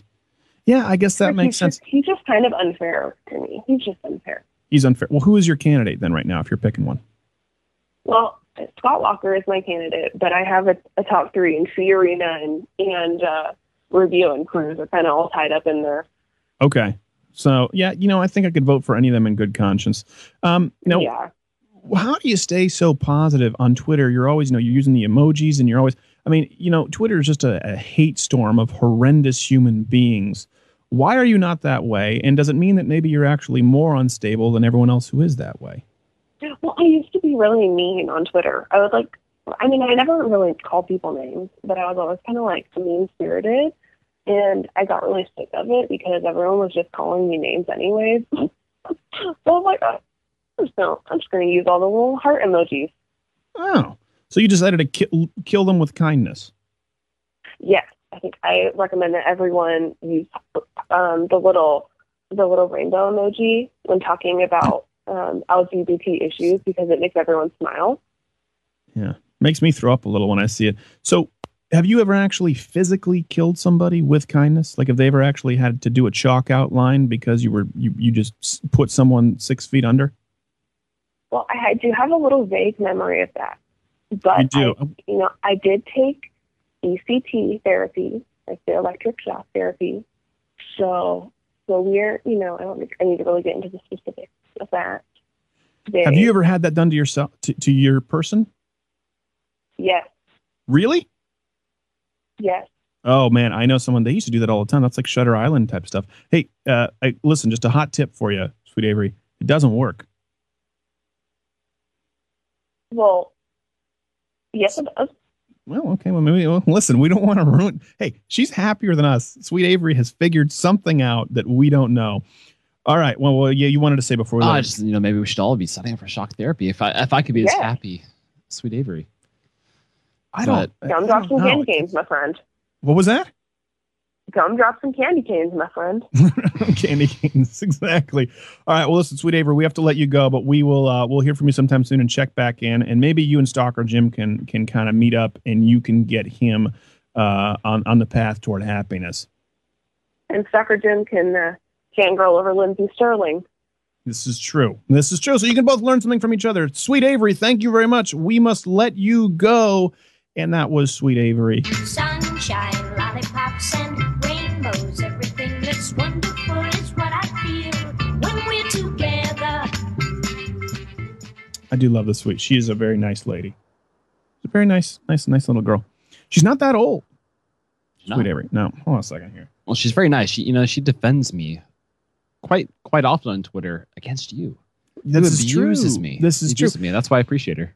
I've noticed people. I've noticed people do that lately, and That's I great. think it's because you're It's gay. fantastic. No, I think it's because No, you're gay because 'cause you're an I'm- underdog, and you. Someone said I was handsome, I, and I haven't Well, actually looked to see if that was a guy or girl who said that. I, I didn't look that far into the tweet, that but person was. I was encouraged. It was very likely that that person is is is uh, is is is retarded. It's a special needs person. It could it could be an old gay guy because you know I, I I have this weird thing, not gay at all, but I I have I'm kind of like a gay magnet for old gay people.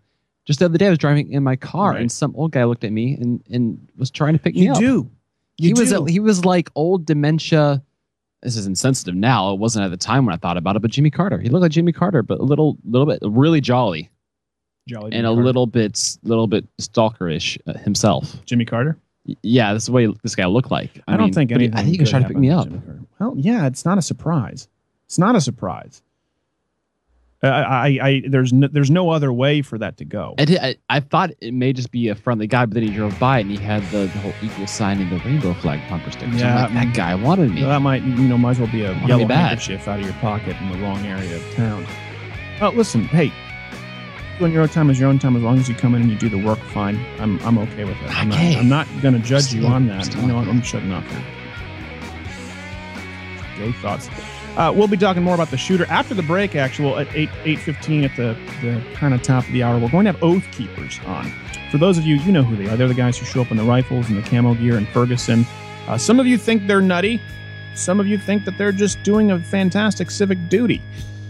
Tweet me at S. Crowder what you think. And uh, if you have any questions, we can ask them for you. I will say this like them, hate them, those Oath Keepers, they're characters. More after this. Louder with Crowder.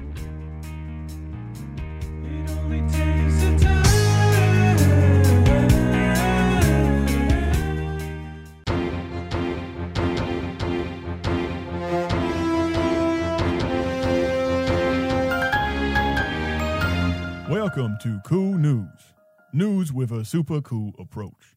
I am your host, Phil Cool. This week, with the Supreme Court, we hey, P Ray, why'd you turn the lights off? God, dog, I can't read no copy with the lights off in here. I can't see. I can't see. I can't drink my coffee. You scared of dark. Hey, I need to read my copy. Can you get me a P Ray? You supposed to be give me a flashlight, or something, so I can read the news for you. No. Hey, P-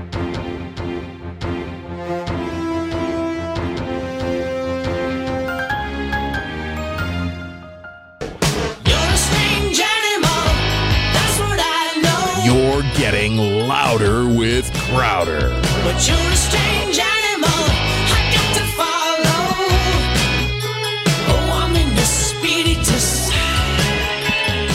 Glad to be back this third hour. I am your host, Steven Crowder. Follow me at S. Crowder. Producing, as always, in studio, Gay Jared. Follow him at Not Gay Jared Because he's not gay. He protests too much. Uh, we're going to have Oath Keepers on next. We've had Rener Gracie on, Sweet Avery, Stalker Jim. It's a regular fun house. I think we're going to start taking more regular callers. We used to not, but we have some good. We have some good fans. We have some good listeners, good followers and want to engage with them, of course, if you're listening to the podcast, as most people do in 2015, you can uh, check out louderwithcrowder.com or tweet me. This week, big story for those of you who may have missed it was Topless Tuesday, where feminists. No, God! No, God, please, no! Well. No! No! No! It is true. When you hear about a feminist taking off her, her top, your first instinct is not like, you don't think like, you know, when you think modern feminists and the bra burning, y- y- it's not like arousing. It's pretty bad. It's pretty bad.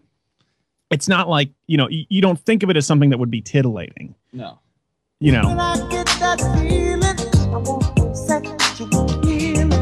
Yeah, they don't get that feeling. No. We all need healing, though. We That's all for need sure. healing. We all need healing. Wives, be good to your husbands. So we are here. This happened this week down in uh, I don't know if it was it was Union Square. Anyways, it was in New York.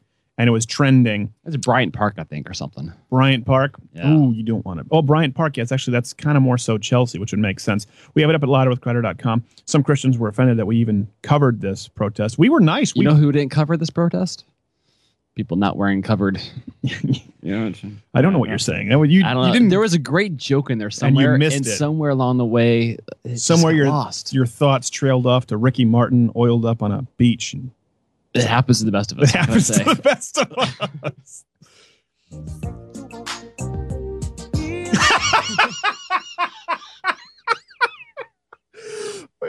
we are going to get letters. Anyway, so this happened right because of women are are feminists. They're trying to do that. I mean, this is just San Francisco retreads, as Dennis Miller used to say. They're just it's just new burning their bra. And the point here, I've got it here. I've got their press release. We've got it up on the website. Is free the nipple. It's about w- equality because men can walk around without shirts, therefore women can. Okay. There's a reason why women don't get to walk around without shirts compared to men, because women have breasts. The men have nipples too. Sweetheart, they're decorative. they serve no purpose. I don't even need these things. Breasts are used to feed a baby.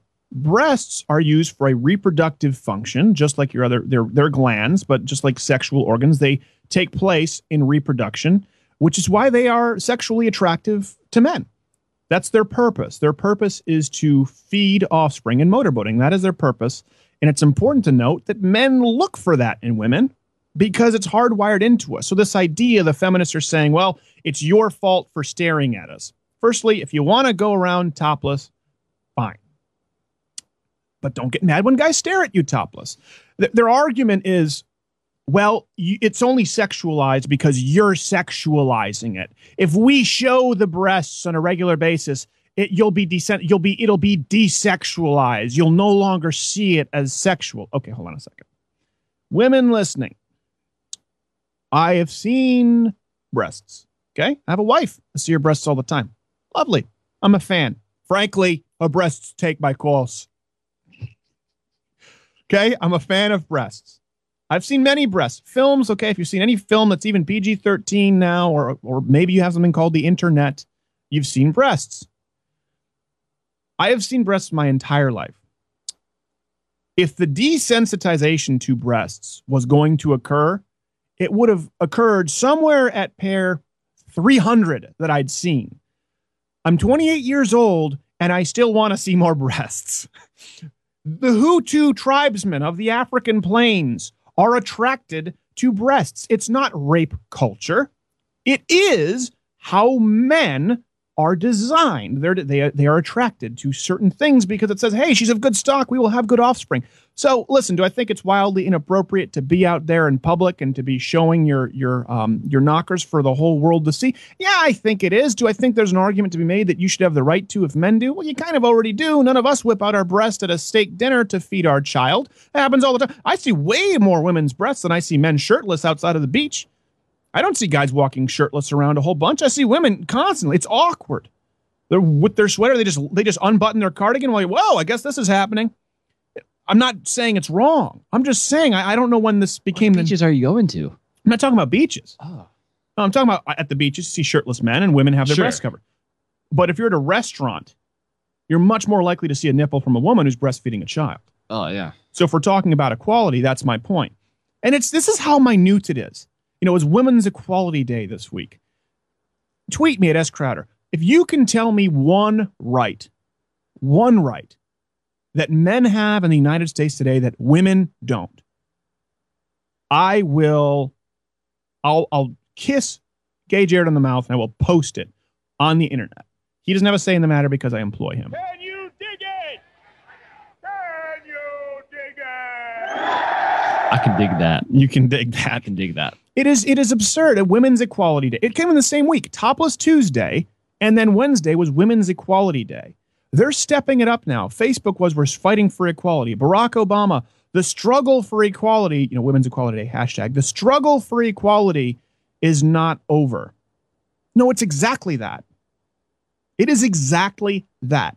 When we are in a country where women where laws favor women, divorce, custody, employment, college applications. It's over. Women make more now for the same job as a general rule than men, particularly in Europe. Coming here to the States. Same job, same pay. Equal pay is not equal pay has never been an issue, actually.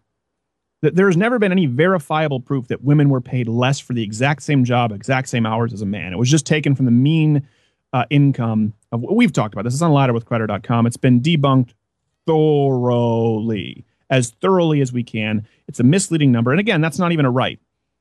If a business owner wants to pay someone less, if Gay Jared and I walk in, I want potato You'll get nothing and like it. if Gage here and I walk into a job interview and they say, you know what, Gage Jared, I don't like your haircut.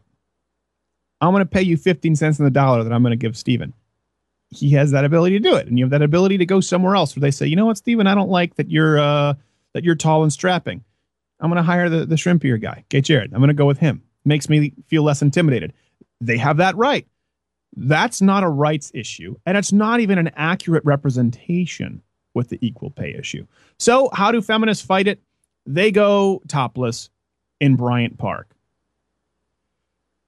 This is where we are. This is where we are. This they think that they're making progress. And the problem is, you know, you have girls now who are being raised. There was like a gap where there was obviously women, you know, women didn't have the right to vote, and then we gave them the right to vote, and that's a good thing.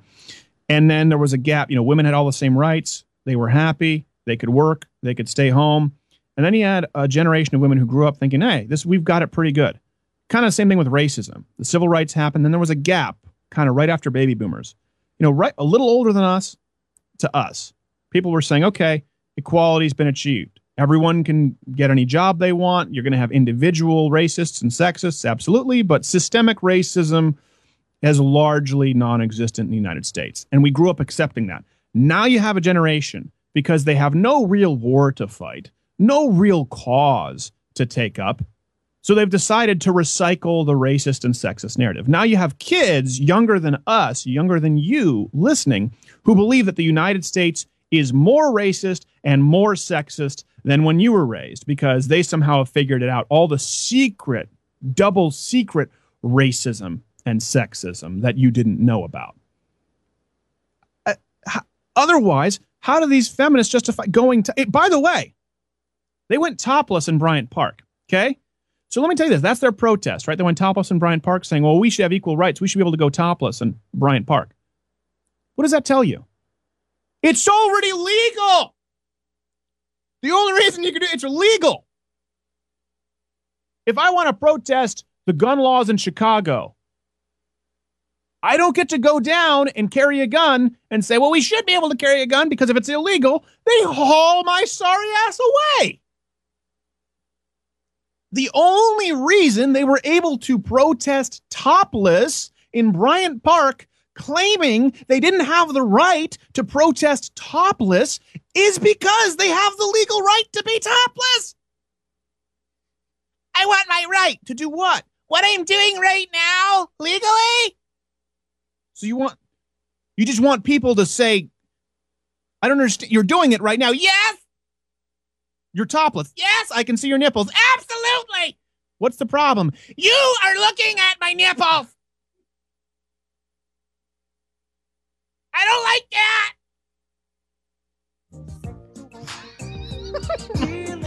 I don't want you looking at my nipples. Well, I can't make that a law.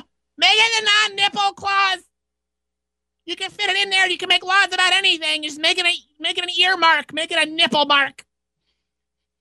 It's absurd. And this is where we've reached. And the fact is, if you speak out against it, you're a sexist. Listen, I couldn't be more clear. You have the right to go out and be topless. That's the law there. You have the right to do that. And men will stare.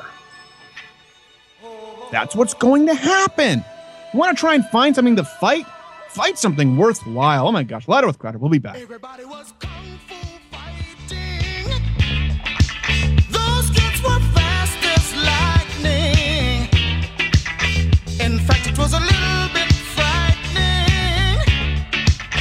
But they fought with Hey, listener, what are you doing? You're listening to the show, but you're missing so much content at louderwithcrowder.com. Don't worry, I'm not trying to sell you anything, not any gold or self lubricating pocket catheters, just news, videos, and exclusive stuff that you don't hear on terrestrial radio. Again, it's, it's all free. We're not asking you to spend any money. Just visit there, get your news, and get a couple of laughs. If you want to send me money, that's fine. What? I don't even know. How did you get in this room? Cold hard cash. This ad took a bad turn. Hey! Louderwithcrowder.com. Don't listen to Fun Dip. It doesn't cost a thing. Louderwithcrowder.com.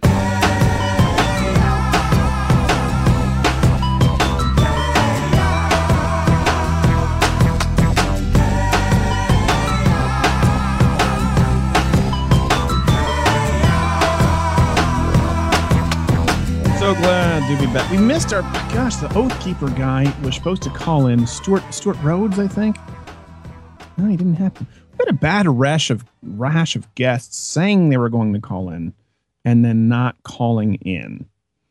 Which is fine. You know, listen, I don't think you probably would have really liked what I had to say, the Oath Keeper guy. Here's the deal. I understand the Oath Keepers have maybe been kept uh they've maybe been unfairly portrayed by the media. They show up in Ferguson with rifles, with camo. Um, firstly, I just find it funny. You're showing up to an urban area at night with camo. I'm going to blend in with this concrete building. Just wear black. There's a reason SWAT teams wear it. So um, I think it's great. I think it's great that people are open carrying, and I think you have that right, and people should exercise that right. But when you go down to Ferguson and say, we're going to make sure that cops maintain their oaths, we're going to make sure that uh, no buildings are harmed here in Ferguson, we're acting like guards. My question becomes to the oath keepers okay, what if a cop doesn't? What happens then? What happens if a cop says, we're going to haul people out? Well, you don't have the right to do that, but we're going to do it. Now there's a standoff. You have your weapons, you have your knives. Do you use them? Are you saying you'd use them against cops? Are you saying you'd shoot the citizens who are trying to ransack a building? Uh, I'm not saying they are, but that's my question. That's what I wanted to speak with these people about. Because at that point, when you hit that turning point, what are you doing? Otherwise, you're just you're just faking it. You're playing dress up. You know, so well, our very presence would stop it. That's what you see with a lot of these people with the open carry idea. I think they're counting on that. They're counting on that. And that Otherwise, gets- they're bluffing. Yeah, and that gets into the kind of fake, like we were talking about with Rener Gracie. It gets into the fake Krav Maga posturing. Well, I just, you know, they better not mess with me. What if they do? That's what my question. I think that's what makes people uneasy who don't understand maybe open carry, which I support. I, if you have the right to open carry, if you can get a concealed carry, I advise everybody do so. But if you do it, you are making a statement. And people are uncomfortable because their question is, well, if you're doing that, are you doing that because you think there's enough of a threat that you would eliminate it? And you need to answer for that. And that's kind of what happened with the Oath Keepers. And I was a little curious to see how they would answer. You know, they were down in Ferguson, all full on tactical gear, no problem, legal, absolutely conservative. Exercise your rights. But that's a question you need to answer. And uh, I've never heard them answer it. I've just heard them say, well, we'll hope it wouldn't get there and we would deal it on a situation by situation basis. Are you prepared to open fire on American citizens or cops if you believe they're breaking constitutional law? Uh, and, and, you know, I'd have to take their answer at face value. Okay. Donald Trump, we were talking about him. So, now, listen, let me defend him here because here's an example of where I, where I stand with Donald Trump. Ricky Martin.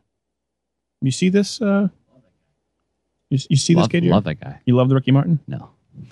I love. I remember. I remember he came when he came out as gay. He like did this whole drawn out interview. Um, and everyone's going, sure, fine, yeah. no one doubted it for a second. It was like clear, you know. He had those videos, and he was like, oh, oh, you figured this out? Oh, cool. We're on, we're on the same page now. Yeah, great. You're just a little late to the party, Ricky. Like he was, you know, he'd have all these great looking women in his videos, and like, look at these women, look how attractive they are, look how many attractive women I can have around me because I so I so like them. You know, it's like, all right, Ricky, come on, you're not fooling anybody. So he came out now against Donald Trump. I know you haven't heard from him for a while, but uh, he was mad about what happened to Ramos. So Ricky Martin says, Why would he, Trump, assume that he has the right to make absurd, incoherent, and ignorant comments about us? From the beginning, his intent has been clear to basically tell lies and offend us to stay in the po- uh, public spotlight. Well, here's where I'll defend Donald Trump. I, you know, I wouldn't. I don't use the word anchor babies. I don't think there's anything wrong with it.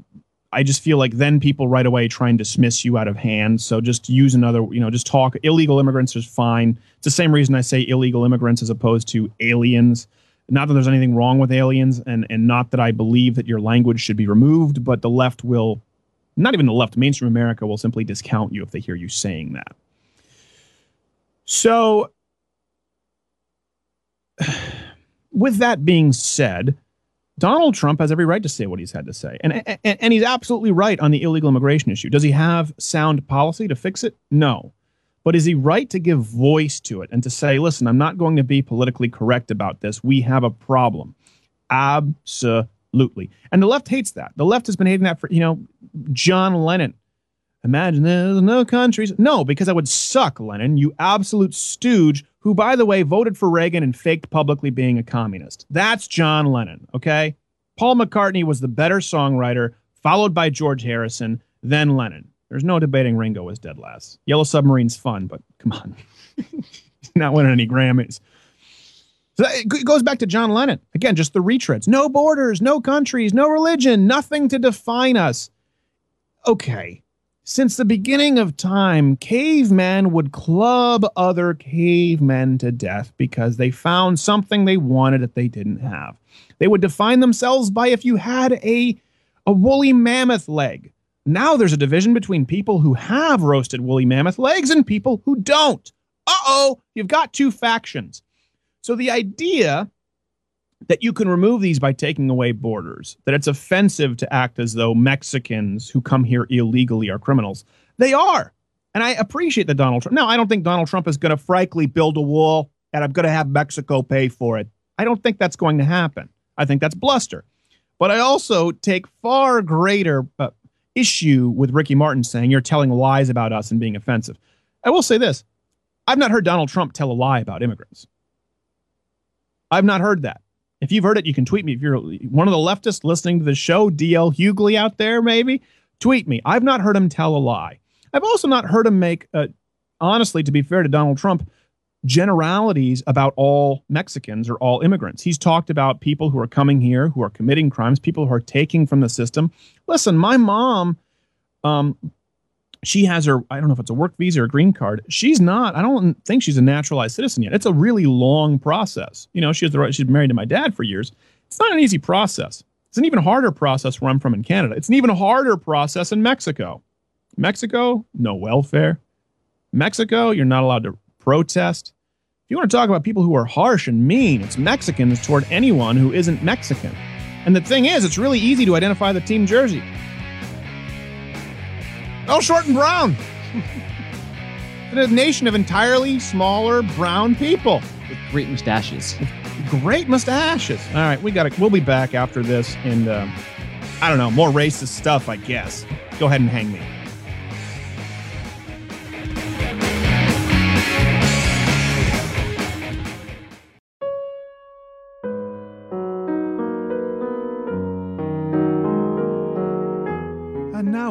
Time for your dating advice minute with Bill Cosby. Now, now this week's letter comes to us from Allen, Michigan, from Gay Gerald.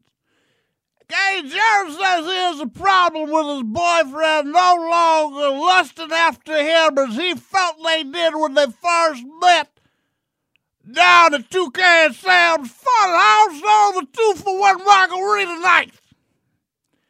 Gerald, that happens to the best of us. I will give you some advice. I don't know a whole lot about the two Jared and the gay Jared and where's the pitcher and the catcher and who's doing the pudding pop and who's doing the, I don't know about that, but I do know how to help relationship advice.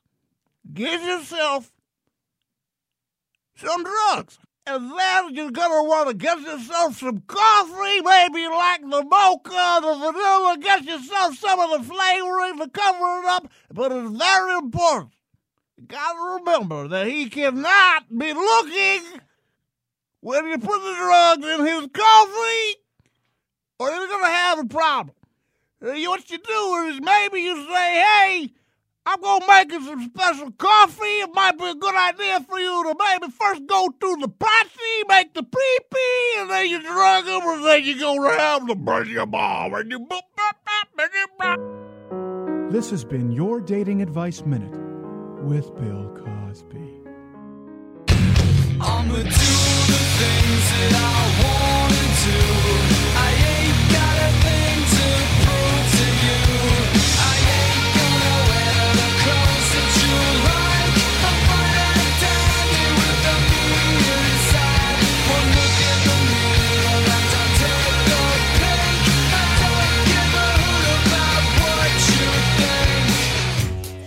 So glad to be back with you. Finally got them on the line. Representative for, uh, you can go to oathkeepers.org to find out about them, and uh, hopefully we have a good cell reception. Stewart Rhodes, are you there, good sir?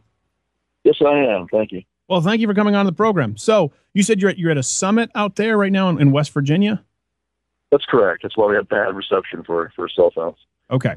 So I, I want to be clear. So you're the founder of this group. For those who don't know, what is sort of, I guess, in, in short form, since we only have one segment now, what, what's the Oath Keepers mission? We are both current serving and former military police and firefighters, EMTs, et cetera. And it's all about defending the Constitution, defending the rights of the American people. Okay.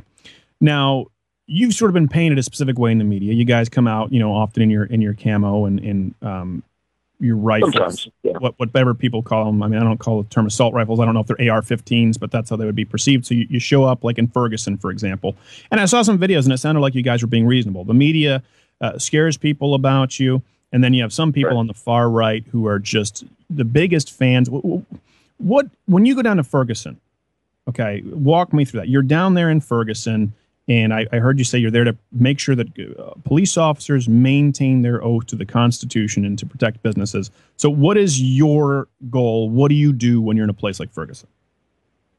Well, talk to both sides. Um, we, we did an open letter to the governor of Missouri last year, um, raking him over the coals for the way he abused the rights of the people of Ferguson, the way the police mishandled it from the very beginning, um, and then give him some good solid advice on how to do it right. You don't need to lock down and, and, and have curfews and, and, you know, tear gas the entire crowd.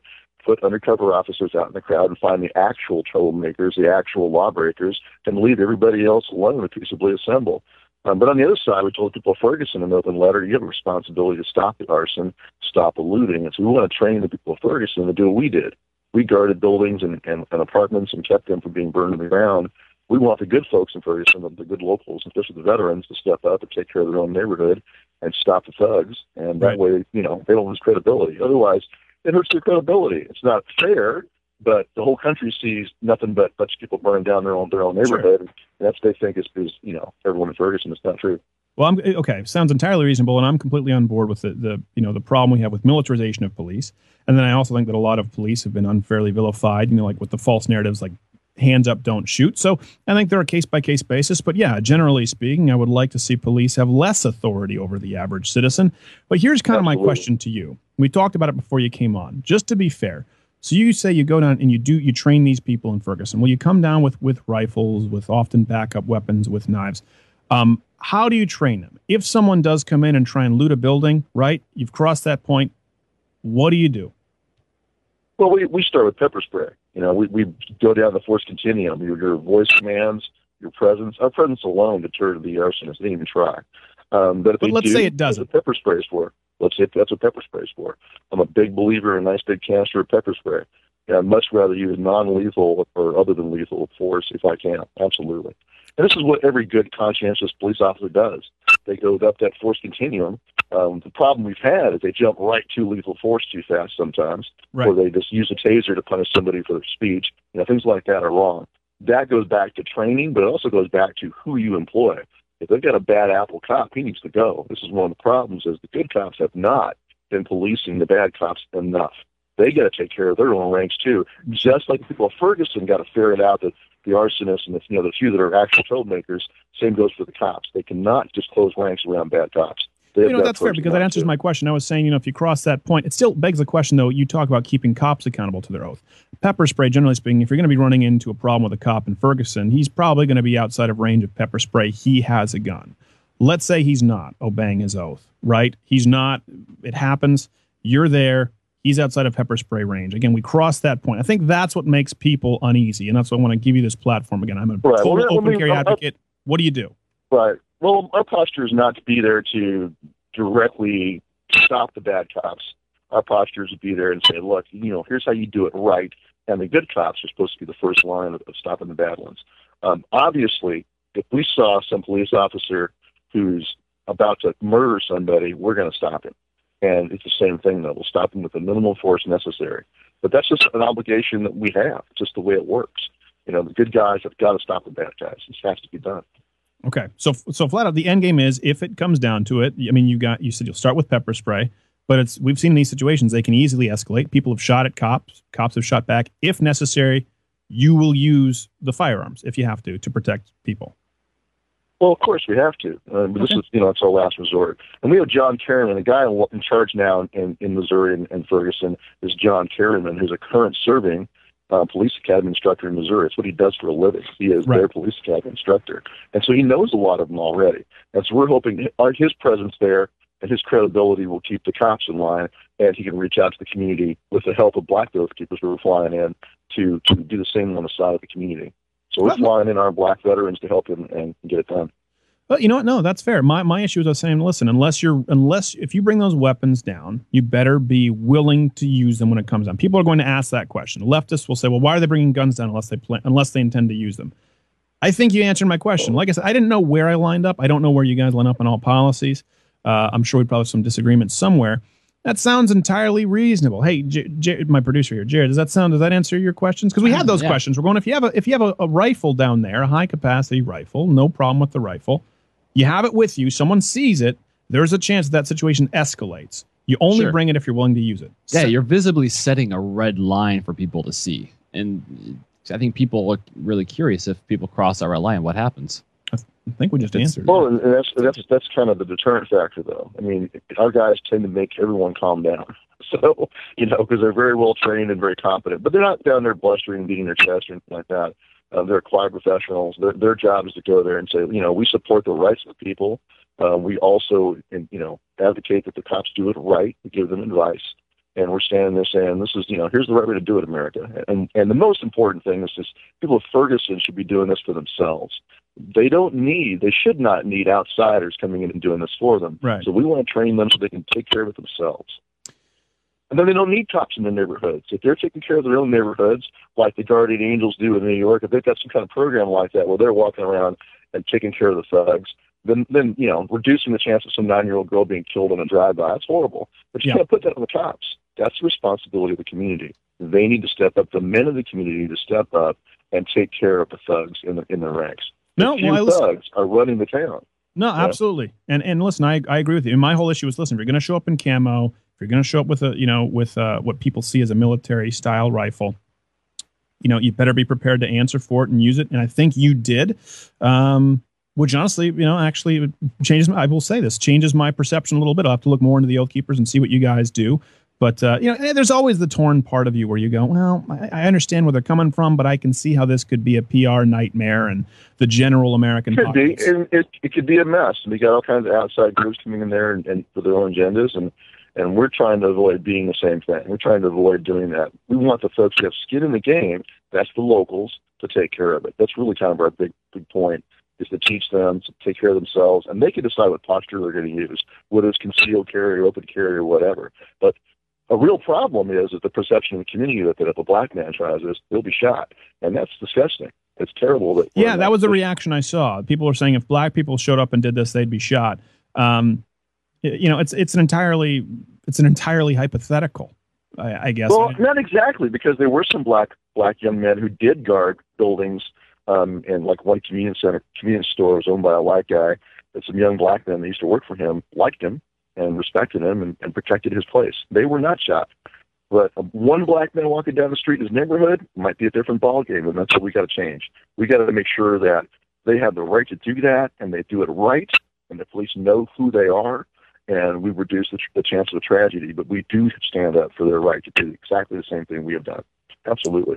Oh, of course, absolutely. Yeah, I would never even think that uh, there's a racially motivated issue. Um, it, th- that's what everything has become now. Now you see it obviously with the tragedy that occurred this week.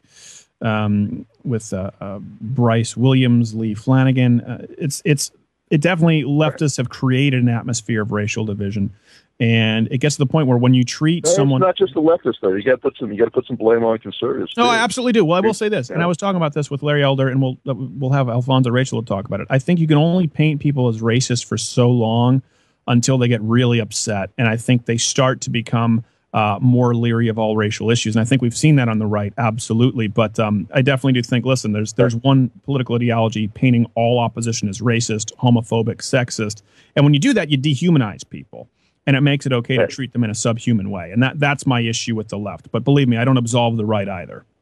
You're right. And then you stop talking, and, then, and it's a it's a human flaw that that anyone can fall into. Yeah, it is. Well, listen, Stewart, thank you so much. We'll let you go back. The reception's getting a little bit iffy, but thank you for coming on. And uh, yeah, co- come back again. I listen. I, I didn't know a ton about it. I it sound like a well reasoned gentleman, and um, maybe you can come teach uh, producer Jared how to shoot not like a girl sometime. Sounds good. We'll do it. Thanks, man. Take care. Appreciate it. Oh, that was interesting. That honestly, I will say that I I think they they reasonably answered the questions, don't you? Yeah, I, th- I think, like you said about the PR nightmares, I think those are still completely possible and may even possibly, arguably, inevitable at some point. Yeah. But you know, I think they're coming from a good place, and you know, you don't see a lot of those. You know, um, what is it? Guardian, not guardian angels. What do they call them in New York? The um, he just said guardian angels. Guardian angels. You know, you don't see a lot of those in other places, and it's you know, it's an interesting thought to have community kind of you know I'd be curious to see if they have those in Detroit. Yeah, I doubt it. Maybe Yeah. downtown. They might have them downtown. I don't know. maybe in dumpsters downtown. Well, maybe, maybe they can be safe downtown. They're not going to be in the neighborhoods where people actually live. Like we're going to guardian angel the Renaissance Center. kind of like What about one mile out of there? No, no, no, no, no, no, no, no, no, they got armor piercing bullets out there. They're ready. Our faces are plastered there. Didn't you see that meth lab fire in Art District? That was like the district where everyone wanted to go. I appreciate that they they came on and did that. Um, I- I don't know that I'm entirely. I think that guy is great, who we just spoke with. I think the risk is when it's an unofficial or you know unofficial sort of task force. It's a lot easier to have one person running rogue sure and and cause some problems. But uh, you know, I would have no problem with him, you know, guarding my uh, dilapidated meth lab in Detroit if I needed someone to protect it. Oh no, yeah, I'd have that all. guy out there in a second. You know, but you, you- all that kind of stuff. It always does attract people who are, you know, like reading Soldier of Fortune, and they want to tell everyone that, like, they, they, man, I don't carry a gun. I carry throwing knives. Like, you ever hear those kinds of people? Like, man, you don't even know. Ninja stars. You don't know. And nunchucks. I don't believe in guns. I believe in throwing knives. I once had a guy at a youth group one time. I got kicked out of my church youth group because I called him on it. Name was his name. I'll say his name was Chris Morgan. His little brother was named Robin. And I remember he, him telling, and he was like telling girls, "It's like, yeah, I work security. He's like, but I don't, you know, I don't believe in any any weapons other than throwing knives because it's I know that I can hit that like perfectly accurate and not hurt, not really hurt someone. I can throw it just soft enough, hit their uh, leg or their arm, and not deep enough to penetrate. And I was 13.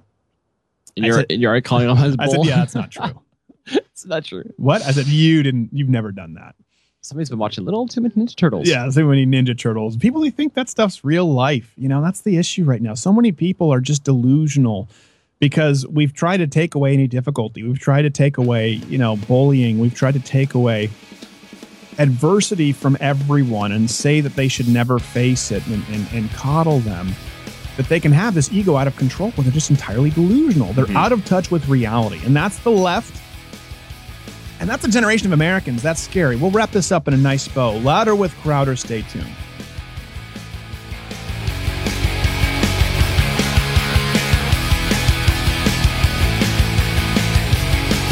Hey, Fundip, what's wrong? I- I'm trying to figure out what kind of gift to send to my friend's hot niece. Well, firstly, that's creepy. Does she like wine? Well, yeah, everybody likes wine. Oh, so what's the problem? I just don't know what kind of wine she likes. Oh, well, the good thing is you're in luck because you can go to simplifiedwine.com or call 844 297 wine. You just place a call or you send an email, and a qualified sommelier will find out what you like, your price range, and curate a perfect wine list for you or your friend's hot niece. Simplifiedwine.com or 844 297 wine.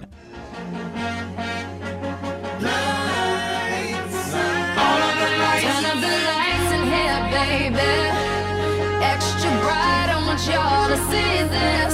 Turn up the lights in here, baby. You know what I need. Want you to see everything. Want you to see all of the lights. Last segment, home stretch here. So glad to wrap this up with you, the people we love, the people I want to be with. I'm just going to talk in here warm, nice and soft. Delilah. Starting to a little bit of a little 700 Club vibe going on in here. Oh, I have a funny story about my grandma on the 700 Club. I'm not Oh, going to tell it on air, though. She won't like to hear it. She's not going to like to hear it. She doesn't listen to the show anymore. I ticked her off with the Trump stuff. Tell you Mm. what, Trump. To old, it's like it's like catnip for old people. It is. They love the Trump. They love Trump, and uh, they've also probably never seen The Apprentice or any of these things.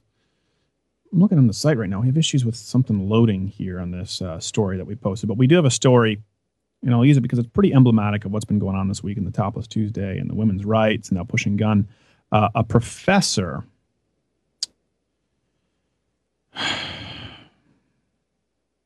This is just upsetting. At Huffington Post, this professor, PhD, Professor Kecia Ali, I think, which surprising, very white when you see the picture. So just so you know, uh, tried to excuse away Islam culture of rape.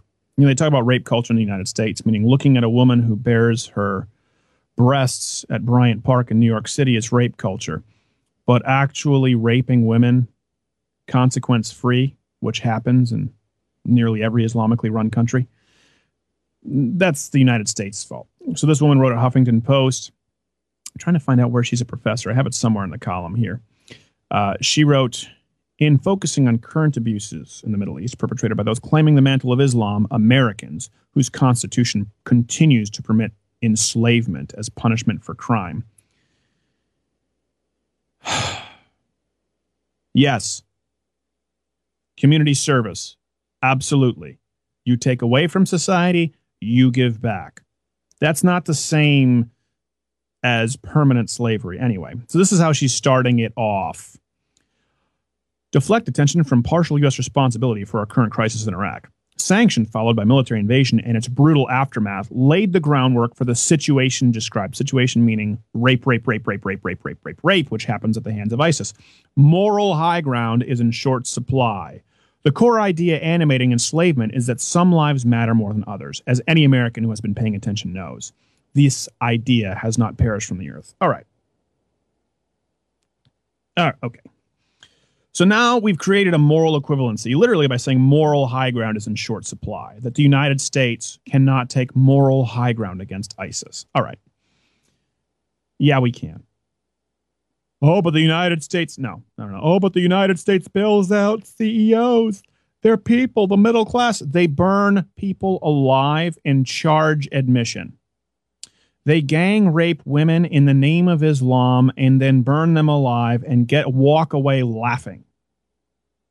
Okay? The fact that this is a professor and this person is teaching you or teaching your children that the United States is in short supply of moral high ground with her stupid little boys cut. She goes into a barber and says, "Give me the stupid little Princeton boys cut." Because I, I this is my fight. ag- My fight against gender oppression is to look like a boy and make myself unattractive, then bitch when men think I'm unattractive. and hands off my uterus. So this is actually being taught that women who are raped and enslaved by ISIS kind of have the USA to blame because Bush invaded Iraq. Let's ignore the fact that Saddam and his little sons were the they were they were the the rape culture's Timmy and Tommy Tibble. All they did, for those of you who don't, Jared looking, he's going, "What Arthur? Remember Timmy and Tommy Tibble? Yeah, I remember them. The little Hellraisers and Yeah, Arthur. they're terrible. They were terrible. Those Jose and Qusay, or sorry, Qusay. I don't know how the other one's pronounced. Some some name from an insignificant country in a language that fewer people speak than English. So I don't care about it that much, even though I speak two languages and understand three. You ethnocentric? Yeah, I speak three languages. I speak two languages. I I understand two and a half. I prefer English. Um, let's talk about them. So, because Bush invaded Iraq, let's talk about what happened before Bush invaded Iraq. They would go to grade schools. This is true. You can read about this. Saddam Hussein's sons. They would go to grade schools, roll down their window, window, and point to the grade school girls that they wanted to deflower. Have them sent to their house, rape them, and laugh about it. Poor form, Jared. You're fired. I, had to fit in a fire. I do not have that soundboard, and I don't approve. So don't put that one on me. Disgusting. Your mic's off. So that's what they used to do in Iraq. Okay? Before Bush invaded. This is what people, this is the kind of rule they lived under. Saddam Hussein, if you opposed him, would hang you from meat hooks. If you were lucky, if you weren't lucky, he'd hang you upside down from your leg, so all the blood would rush. You ever had like a, a blood coming back to your to your leg from maybe being upside down, or your circulation's been cut off from a chair or a throne, maybe, and um, you get back up on that pain, you know, as the blood goes back to your legs, as the feeling goes back to your legs. One of his torture methods was to hang people upside down and then turn them over really quickly and beat their legs with sticks as the feeling came back.